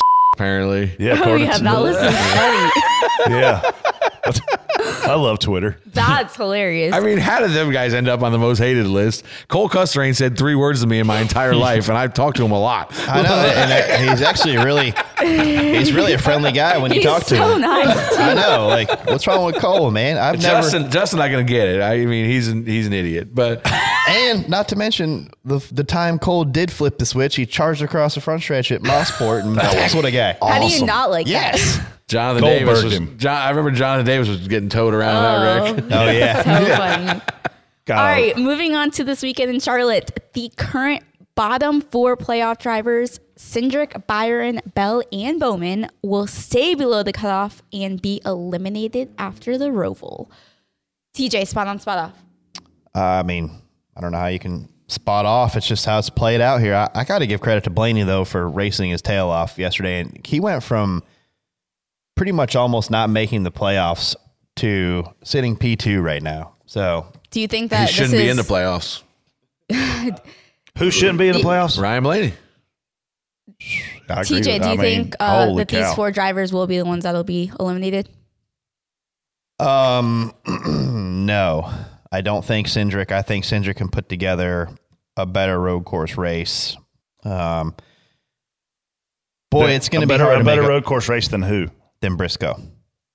Than Briscoe. I think he can. And I know Briscoe's won there, but I just think, man, it's going to be, it's going to be a, and these two tied. It's going to be good. I just don't, I don't know if I see. Um, William has an outside chance with some one of the one of these guys, you know, Suarez or uh, somebody having some issues. I 33 hate. is too much. To I got a up. question for you. I hate stopping road races and plate races for stage points. I hate it. It's going to flip the field. I, I wish we could pay the points and keep racing. I still want the stages to be in existence, but don't throw a caution. Let me ask you this: without stages, let's let's imagine we're back in old school NASCAR. Without stages, does William Byron have a good chance of making this playoff, continuing it? Uh, no, no, yeah, I don't think he's making. How up about that with many. stages? with Yes. stages? He can do the opposite, and he can make up some.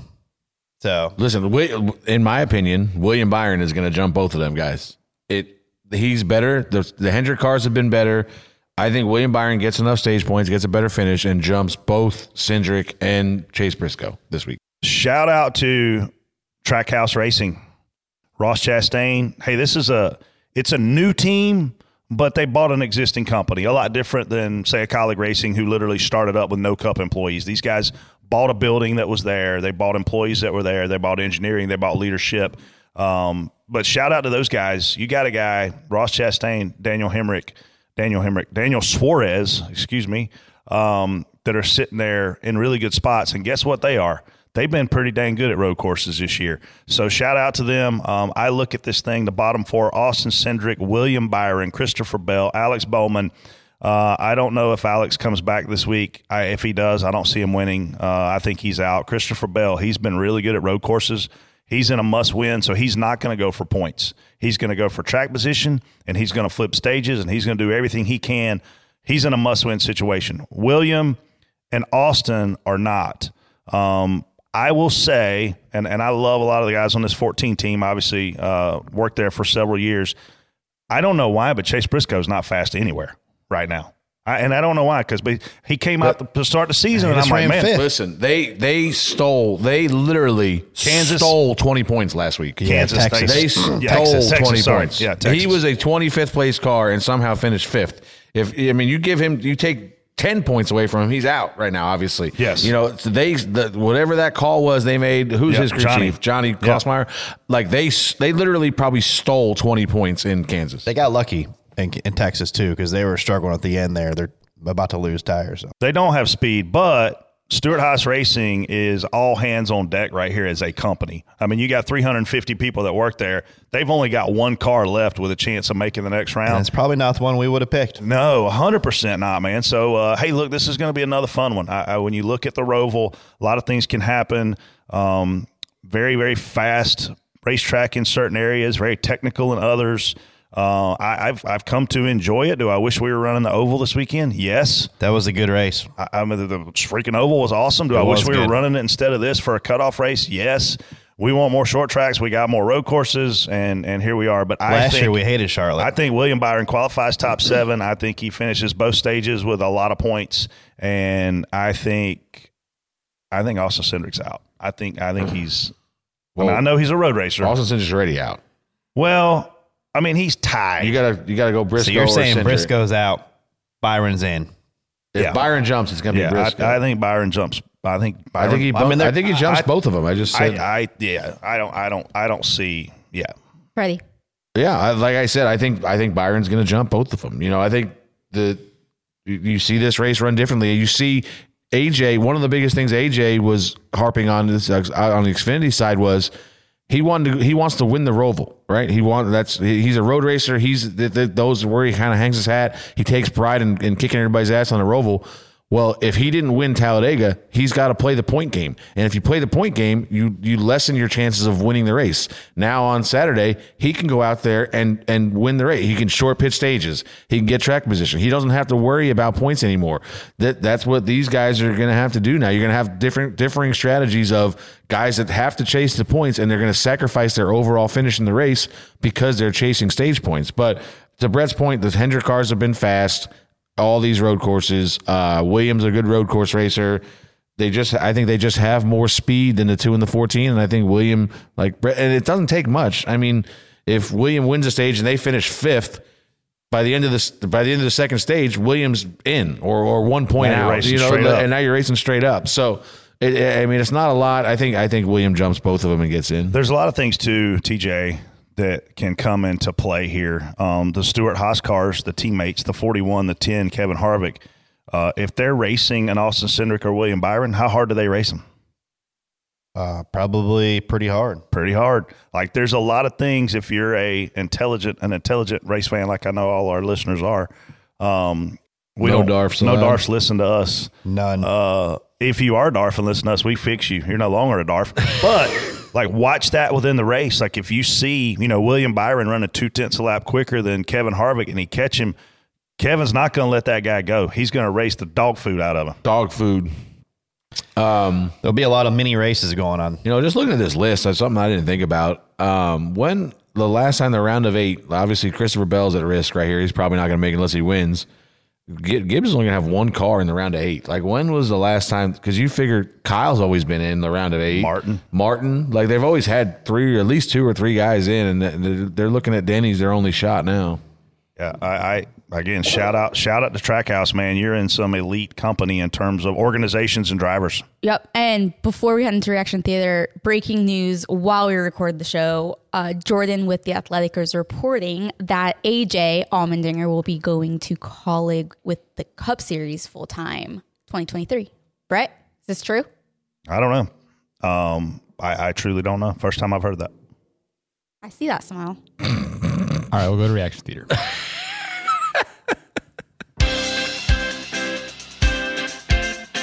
Door Bumper Clear fans, we want to give you five reasons why RacingUSA.com is our favorite store for NASCAR merchandise. First, RacingUSA.com has a wide assortment of driver diecast, apparel, hats, helmets, novelties, and collectibles for the sport's most popular drivers. Just in time for fall, RacingUSA.com has awesome long sleeve driver uniform shirts that look like exactly what the drivers wear and only on RacingUSA.com. Second, NASCAR fans have rated RacingUSA.com Google's top source for NASCAR merchandise, so you can always buy with confidence.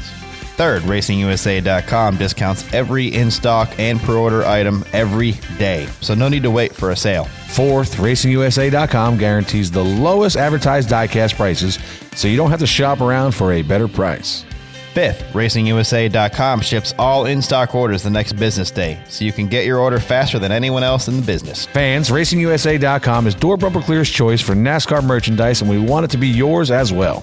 Whenever you need new gear to show your support for your favorite driver, shop RacingUSA.com where you're always somebody special.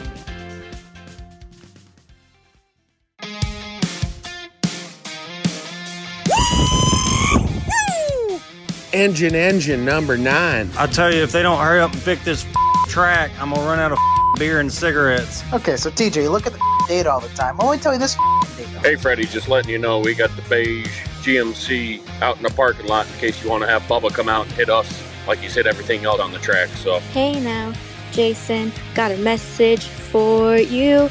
Get out of Diller's ass. Reaction Theater starts now.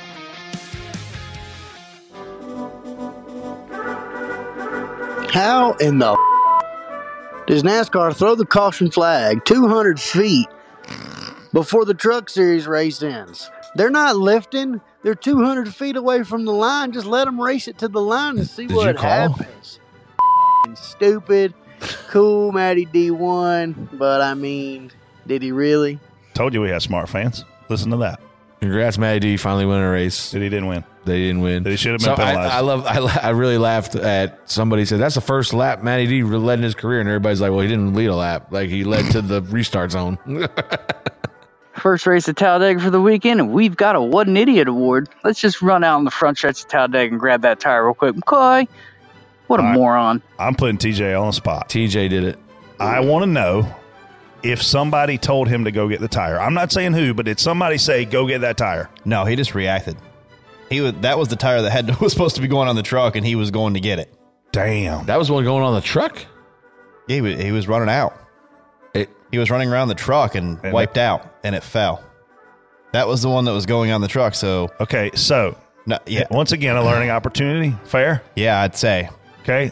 Should NASCAR hold a class at the beginning of the year? They make us do all these other classes uh, that we won't get into, but should they hold a class for all pit crew people to watch? Do's and don'ts. And if you do this, we're pulling your hard Yeah, I card. don't- You're suspended from activity. Escorted off the property. Escorted off property. I'm not going out there. I don't care if I'm dropping. I'm not yeah, running but you're out not there. a six foot five badass either. It don't matter. You're five foot six what's, badass. What's, oh, yeah, that's true. Five seven. Um, there's 190 mile I must be taller than trucks. five eight if you're five seven. I'm five seven. I'm five nine then. Okay. Whatever you think. Um, there's still trucks going around the track at race speed, and they're coming. Someone could be coming to pit road and wipe out. I am not running out there. But shouldn't shouldn't they tell you don't run out there? I mean, you should know that. How do you not know? Okay, why is the lady stand? Why is the NASCAR official standing in front of Tyler Reddick's car and get run over? Shouldn't somebody she's- tell her don't stand there? You shouldn't stand directly in front of the guy. But what no. if they told her that's where she's supposed to stand? I don't know. Maybe they told her you stand in front of the car and tell them to stop. Okay, maybe they shouldn't. Maybe they should tell her to get the f- out of the way so you don't get run over in the- case the car don't have brakes, the or in case the throttle hangs, or in case the driver falls asleep. We got a lady standing in front of a car that gets creamed. She could she could have crushed both of her legs. Y'all can't argue with me because I'm You right. threw the caution for the 16 car? Really? He was in a pit box. People are actually defending this. Oh, it's dangerous. He's in a pit box. Okay, well, then throw the yellow every time someone makes a green flag pit stop then. It's literally the same thing. No, it's not. Ridiculous. So it's actually not. The No, green it's flag pit not. stop's more dangerous. How do you have Talladega and not have a wall on the outside of pit wall, pit road? Like we talked about this a couple None weeks ago. do. Daytona don't. I know, but why, how, how? Of all the places where we pit Because- under green, Well, We're gonna how? have- we're gonna have a because split of that wall cautions. has to come to an end at some point. That'd be a Then- really dangerous spot. then you simply have a curve in the wall like you do all the Oh, other walls to why not- start it. How about a f- ramp? yeah, just jump. I'm down for it. What I'm not down for is throwing cautions for cars in pit stalls. Like I don't get it. If it was two to go, would they have thrown a caution? Yeah, why not? Congratulations to Chase Elliott. Moving on to the round of eight here. Boy, I gotta tell you, that is the worst Talladega race I've ever seen by a lot. I've been watching Talladega races for over 30 years. I mean, there was no three wide at all. There was no comers It's all and him goers. calling in. Everybody just stay two by two. Once you lose track position, you're just done. Ridiculous. TJ thought it was great because he was in track position. I didn't of the say day. it was great. I just said it was a hard. It was hard race to to manage. um, It was impossible to manage because you couldn't You do any managing unless you were in the top four. you just had to play the track position thing right and and hope and work your strategy. I mean, sorry guy, but we went from the back to the front from strategy, and not really all the way to the front, but we came out twelfth and got to the front from there. So, I think you need to think about your call in. On that note, to leave an audio message 24 7, just head to anchor.fm slash door bumper clear and click the message icons. We'll keep playing the best ones each week.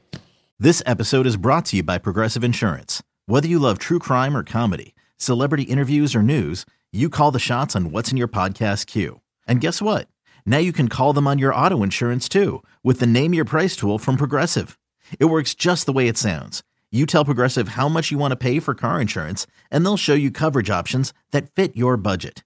Get your quote today at progressive.com to join the over 28 million drivers who trust Progressive. Progressive Casualty Insurance Company and Affiliates. Price and coverage match limited by state law.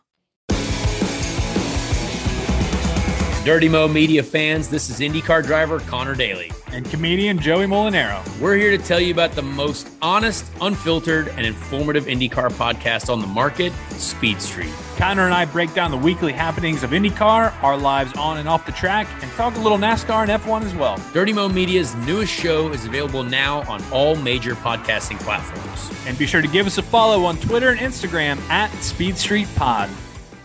It's time for the Ask DBC OfferPad question of the week. Don't forget to send in your questions on Twitter each week using hashtag AskDBC and we'll answer the best ones. Don't forget the hashtag, guys. From Biddy9595, I see spotters writing on tape on the railing. What is being written and what kind of hand signals do y'all use with each other? yeah. Brett? That's, that's the one I use at Brett most of the time. Uh, the tape. Some Brett- people. Brett uses a lot of tape. I don't even. I don't even. I don't know what tape is. Uh, It's- I don't- it's sticky. I I don't don't have a tape. tape. I don't have a sharpie. I don't. I see some of these guys literally write for twenty minutes. Like Oh, every it's they'll, they'll take and crazy. write every single car number that's on pit road. Yeah. And, like I'm sorry, I got a phone. When the caution comes out, you pull your phone out. You There's look a at- printout. You look at your your digital message that came from your crew chief. Like uh, some some spotters in our sport try to make it. Uh, I don't. How do you how do you describe what I'm about to say? That's that's all I need right there. So why the f- am I going to get I out? don't of- even. I keep that in my pocket if I print it. I don't. What I does don't it put it out. like like when I look at It's just a map. Oh, like yeah, I can't show you. My, my friend Tab, who I who I think is a, a funny dude, good dude. Like he's got customized tape. Not only does he have tape, he's got customized tape. Now I will say, my friend TJ, he used to have Buffalo Bills tape, but Yeah, ran out. in today's world, this is literally like having a, a stone and trying to carve a, a, a freaking archaic message into into stone. Like it's 2022. Why are you writing all this Herm, down? I look. I used, I always I stand next to Herm a lot. He's got like hieroglyphics on his stuff. Like he's got marks, and I'm like, Herm, what is that? He's Codes. uh, it's codes for. So I, I was like, all right, got it. Ain't nobody listening to them. They don't need codes. What about hand signals? Uh, Brett, oh, do that hand signal again. This one. yeah. Yeah. That, that's my hand signal to Brett half the race usually. Uh, hand signals. The, the majority of hand signals used to be used to be qualifying was or practice was most of them was Yeah. I'm on a Q run it was a Q we'd hold a big Q up Q run Q dope. uh, or tires I'm on tires get the hell out of Yeah. my way uh, the only hand signal we really use during the race is we're pitting we wave Yeah, at you each just other wave. um, sometimes Talladega a lot a lot of guys don't like to wave and we just run each other over and you wreck coming to pit road but Yeah. uh, yeah, it's really just waving. Or I was flipping TJ off at uh, where was that? Kansas? Kansas. Yeah, I was flipping him off. He wasn't looking. I think some of the during the race, a few of the drivers complained that they couldn't see the hand signals from the drivers. So is that when you guys kind of stepped in and Um, helped with communicate? Well, it's normally you know who you're pitting with, and and you just tell your driver, hey, you know, you're clear by. You know, we were over the one. We had to come down for the speeding penalty. I'm like, all right, you're clear by one over the one. I went down and told the one we're pitting.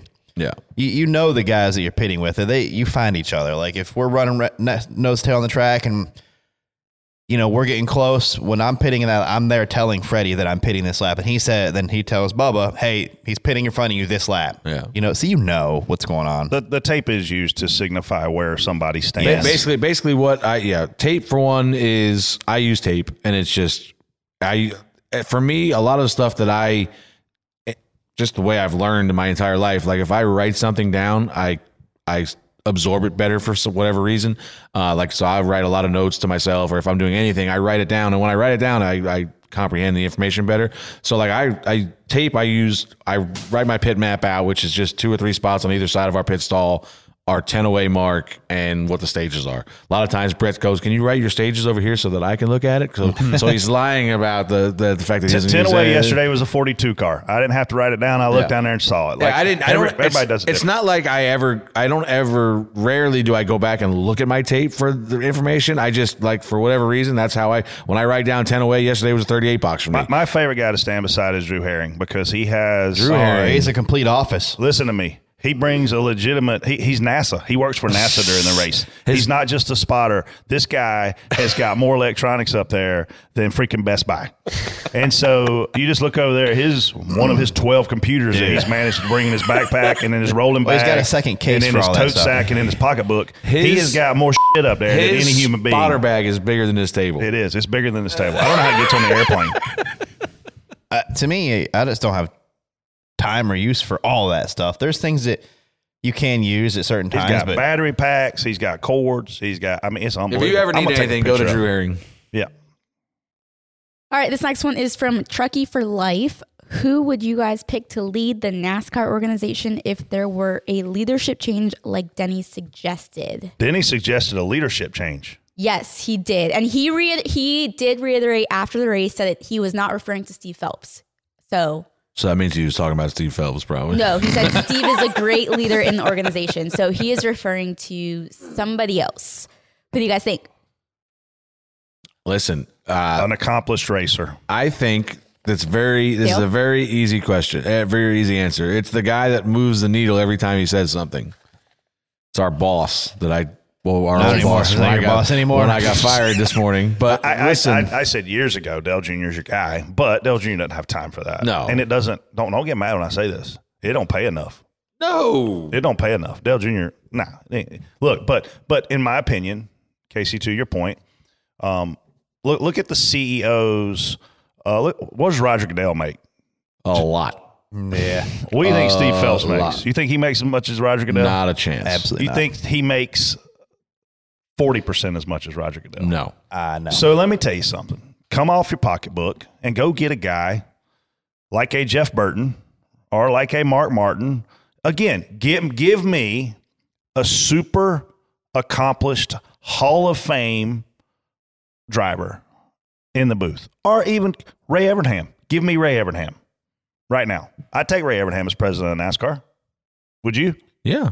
I mean, we talk about this on a smaller scale. Roger Goodell makes 63 million a year. I don't think Phelps is making I that. don't think Phelps is making 20. My gosh. But man up and, and offer Jeff Burton more than he makes doing TV, offer Ray Evernham more than he makes doing whatever he's doing, and get a guy like that. I, somebody had asked, so I, I don't even know if he's announced this yet, but I'm going to put it out there. Jesse Little quit racing, and he's going to become a race director. You know that he's begun the training to become a race director. And somebody asked me my opinion of it, and I was like, I think it's great because he is a race car driver. He's and not. I mean, he doesn't have to be, for in my opinion, doesn't have to be the most accomplished race car driver to be a great race director. Just the fact that he has been in a truck or a car and knows how the radios work. Because a lot of times we get yelled at from race control, and they're like, "Tell your driver this," and you're like, "I can't because he's talking right now." Like, and they're like, "Tell him," and I'm like. I will. As soon as he shuts up, I will be happy to tell him, but I can't right now. So, like, just to have somebody that has racing experience, that's been in these cars, been in these situations, knows how the radio transmissions work, knows, like, it's just, I mean, Ben Kennedy, I feel like has been been a great advocate advocate for the sport as with his leadership role. So, I mean, I think Jesse. What's is a, what what changes has he made that you're speaking to that you you said is so great? I- I'm asking this question. I'm not not saying he's not great. I'm just what has he done that you love so much? Well, just you know, changes n- new tracks and just overall like being a voice for the sport. I, I feel like at least when he was in the beginning, when he first started, I I noticed a change, and I still do, and I don't think that it's as publicized, but I I do think he plays a very large role. I would love to see a highly accomplished racer way up in their brass. And Yes. Ben Kennedy was a racer. Was he highly accomplished? No. No, unfortunately not. Won one race. Um, he also is a legacy guy. I mean, he's a fourth generation France. Yeah. So of course he's going to be high up. Um, I wish I'd have been named France. no kidding. Brett France. Brett I, France. I, I tell you where I wouldn't be. I wouldn't be in race control if my last name was France. I'd be on a yacht. You'd be with the other France. nah. Ay. Who is our OfferPad question of the week? Whichever one you like, Casey. All right, let's give it to Truckee for Life. Congrats to Truckee for Life You win nothing. having this week's OfferPad question of the week. It's You're the winner of a great big ball of nothing.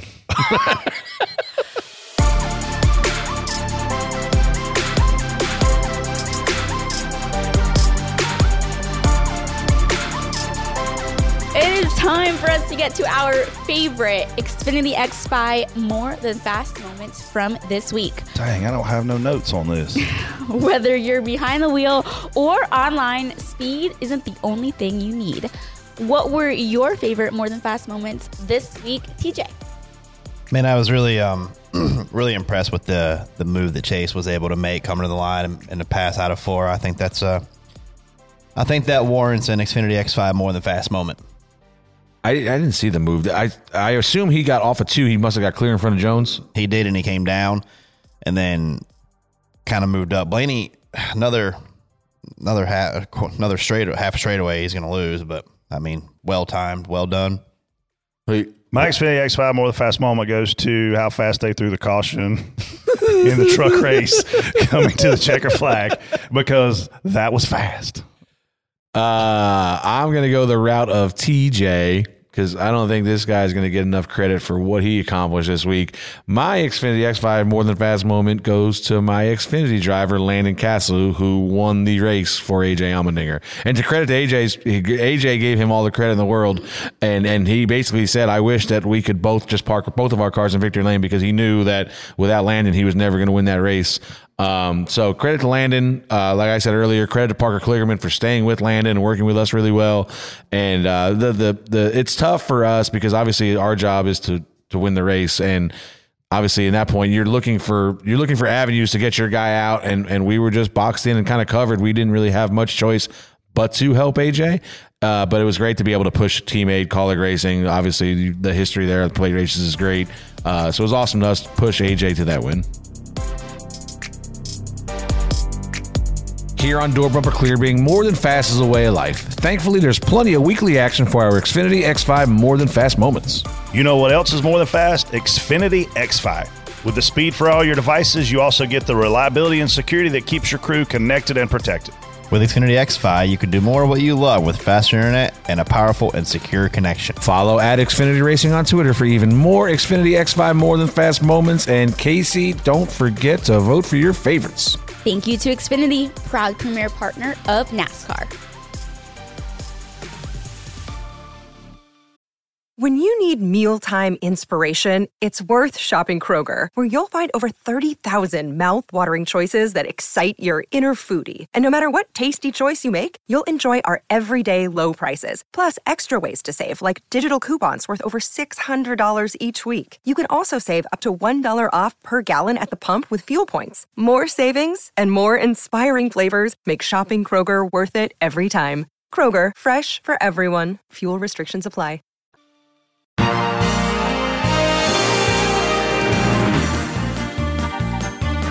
What an idiot, man. It is time for What an Idiot. I think we may all have the same idiot. I doubt it. Please share. You go first. Hey, TJ got a different idiot. You go first. Or maybe. Uh, I mean, I got I'll- one. Is it from the truck I got race? three of them. TJ, go Well, first. one of them's from the truck You race. go first. Two No, of them are from the truck race. You go Uh, first. I'm going to go to the 42 truck again. We're all going to vote on that All guy. right.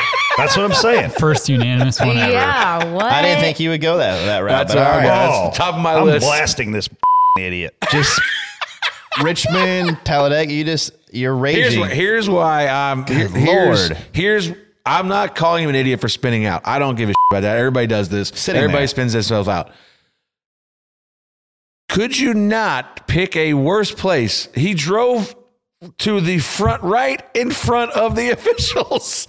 like let's get a like go around the, if you Talladega Off of two, Talladega get it? is an easy place to spin out. Like you, Yeah. like you could you could make like, I'm on the apron, I'm half on the apron, I spin out. Oh, Why are you calling him an idiot? I don't know that we got that. We let you get that far.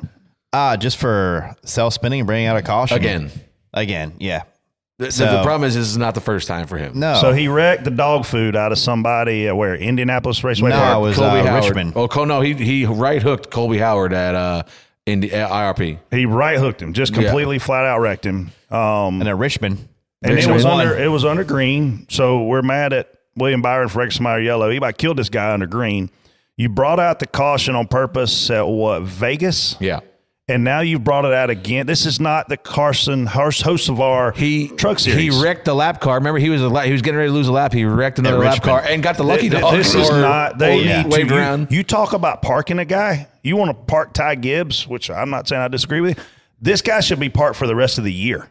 This is not the Carson Hocevar Truck Series, and he needs to be sent that message loud and clear. He is ruining the f***ing Truck Series by himself. Park his ass.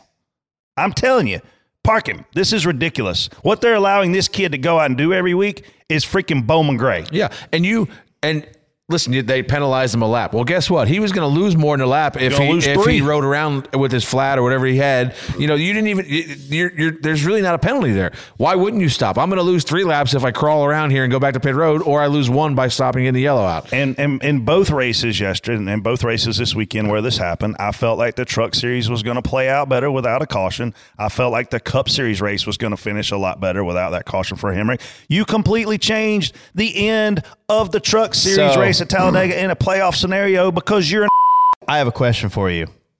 What if he's being told? I'm not saying he was, but what if you know what happens then? But who's he being told by? I'm, I'm just a- saying. I'm a It's a team Tyler. member. It's a team member. So park him. That's what. Well, I'm Don't saying. even let him come to the racetrack. So what if the spotter's telling him to sit there? But Hey, they, they're done. They're like park. You're if by parking the truck, you're penalizing the entire team. Park everybody. Park. I don't, gotcha. let, don't let them show up.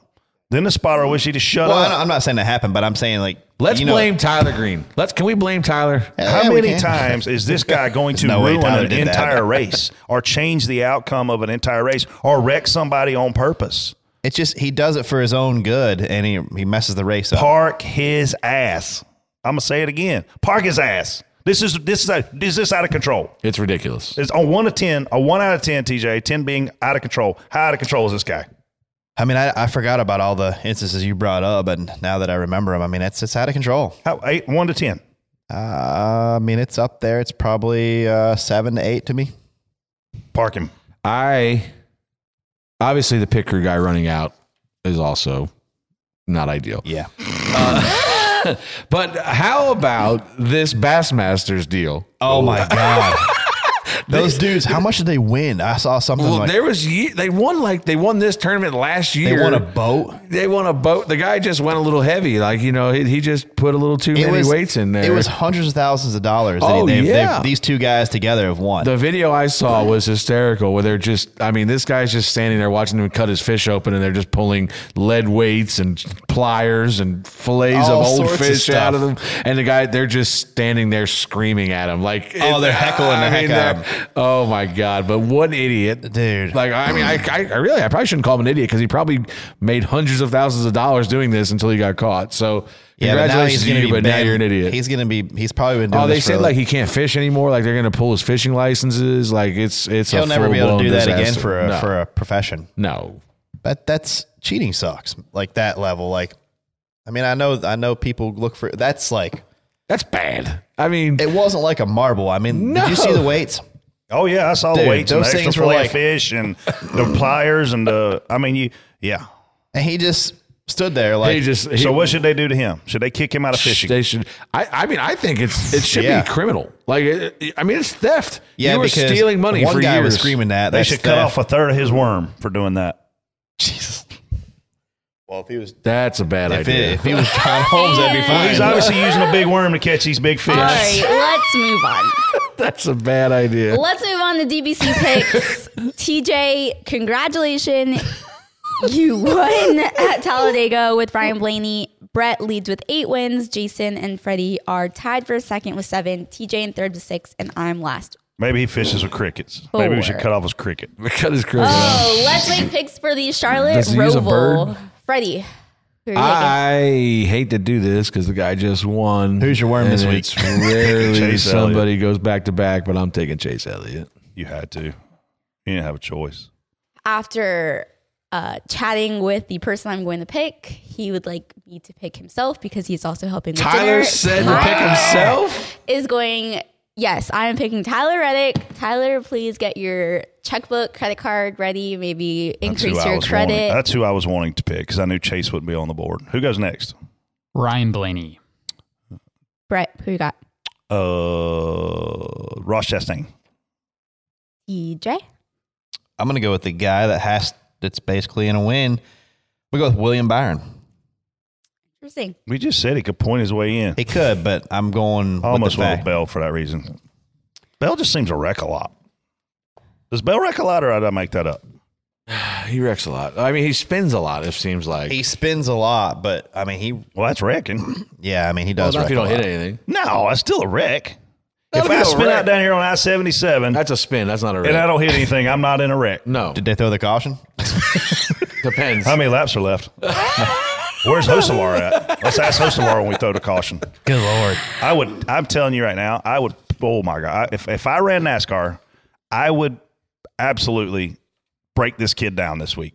This would be the defining moment when you realize this is my sport, my series, not yours.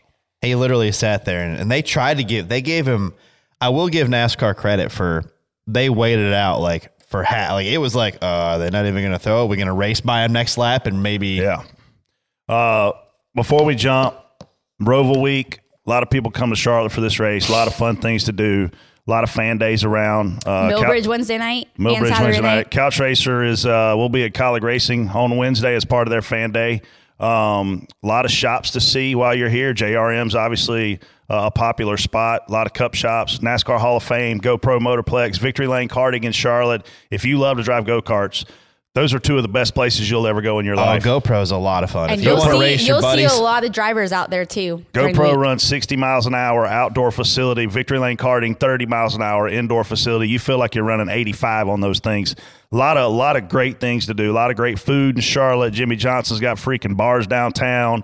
Um, this is we, we're we're very fortunate to live where we live. Big Al's. I was going to say you going to say Big Al's or what? DBC, I mean, geez. DBC party at Big Al's. Mike Davis told me that Big Al's is going to have to give us sponsorship money if we keep talking about them. uh, but no, man, this is uh, we're lucky. You got Lake Norman, obviously, right here in our backyard. It's going to be a beautiful weekend, and uh, just come enjoy Charlotte. Come enjoy the teams. Come enjoy the drivers that are getting out there, giving their time. There's a big big event Friday night, uh, Saturday night at the racetrack. We may end up stopping by there.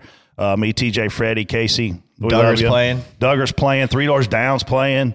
Um, just a lot of fun stuff to do in, in this great city and great area we live in. If you stop by JRM, there's DBC shirts for sale now, so you can Mm, nice. pick one of those up, or you can order yours online too. Yeah. Uh, yeah. Sweet. Yeah. Come to Kaulig. Come see us Wednesday, right? Is that- Wednesday. Yep. Wednesday. Yep. Uh, See they got at Big they got a- every night this week. They got a driver announcement, I think, on Wednesday. That Wednesday, that'd be cool. have- might have Um, This is the one announced. that already was I can, I can, I can, I can guarantee you that we will be at Big Al's Sunday night after the Roval. Guaranteed. And Justin Haley is not going to be a tight ass. Let me tell you what this little guy did. Last night, Yeah, I was Oh, too boy. drunk. I don't know what happened. This He- little guy. he comes. Little he fella. comes to Big Al's, and he makes a lot of money. Do you know he didn't even pick up my check? He didn't pay. I got my tab, and it was three hundred and fifty dollars. I think he might have even walked out and not even picked up his check at this point. I think you might have paid my check. I did pay your check. No, actually, me and you split it. Me and you, me and you split the check, and Doug threw a hundred dollar to uh, Jess for for being a great server. Um, yeah, he didn't even pick Doug- up my check. Doug Server wasn't I saved his life for thirty weeks so far this year. I mean, legitimately, I saved his life.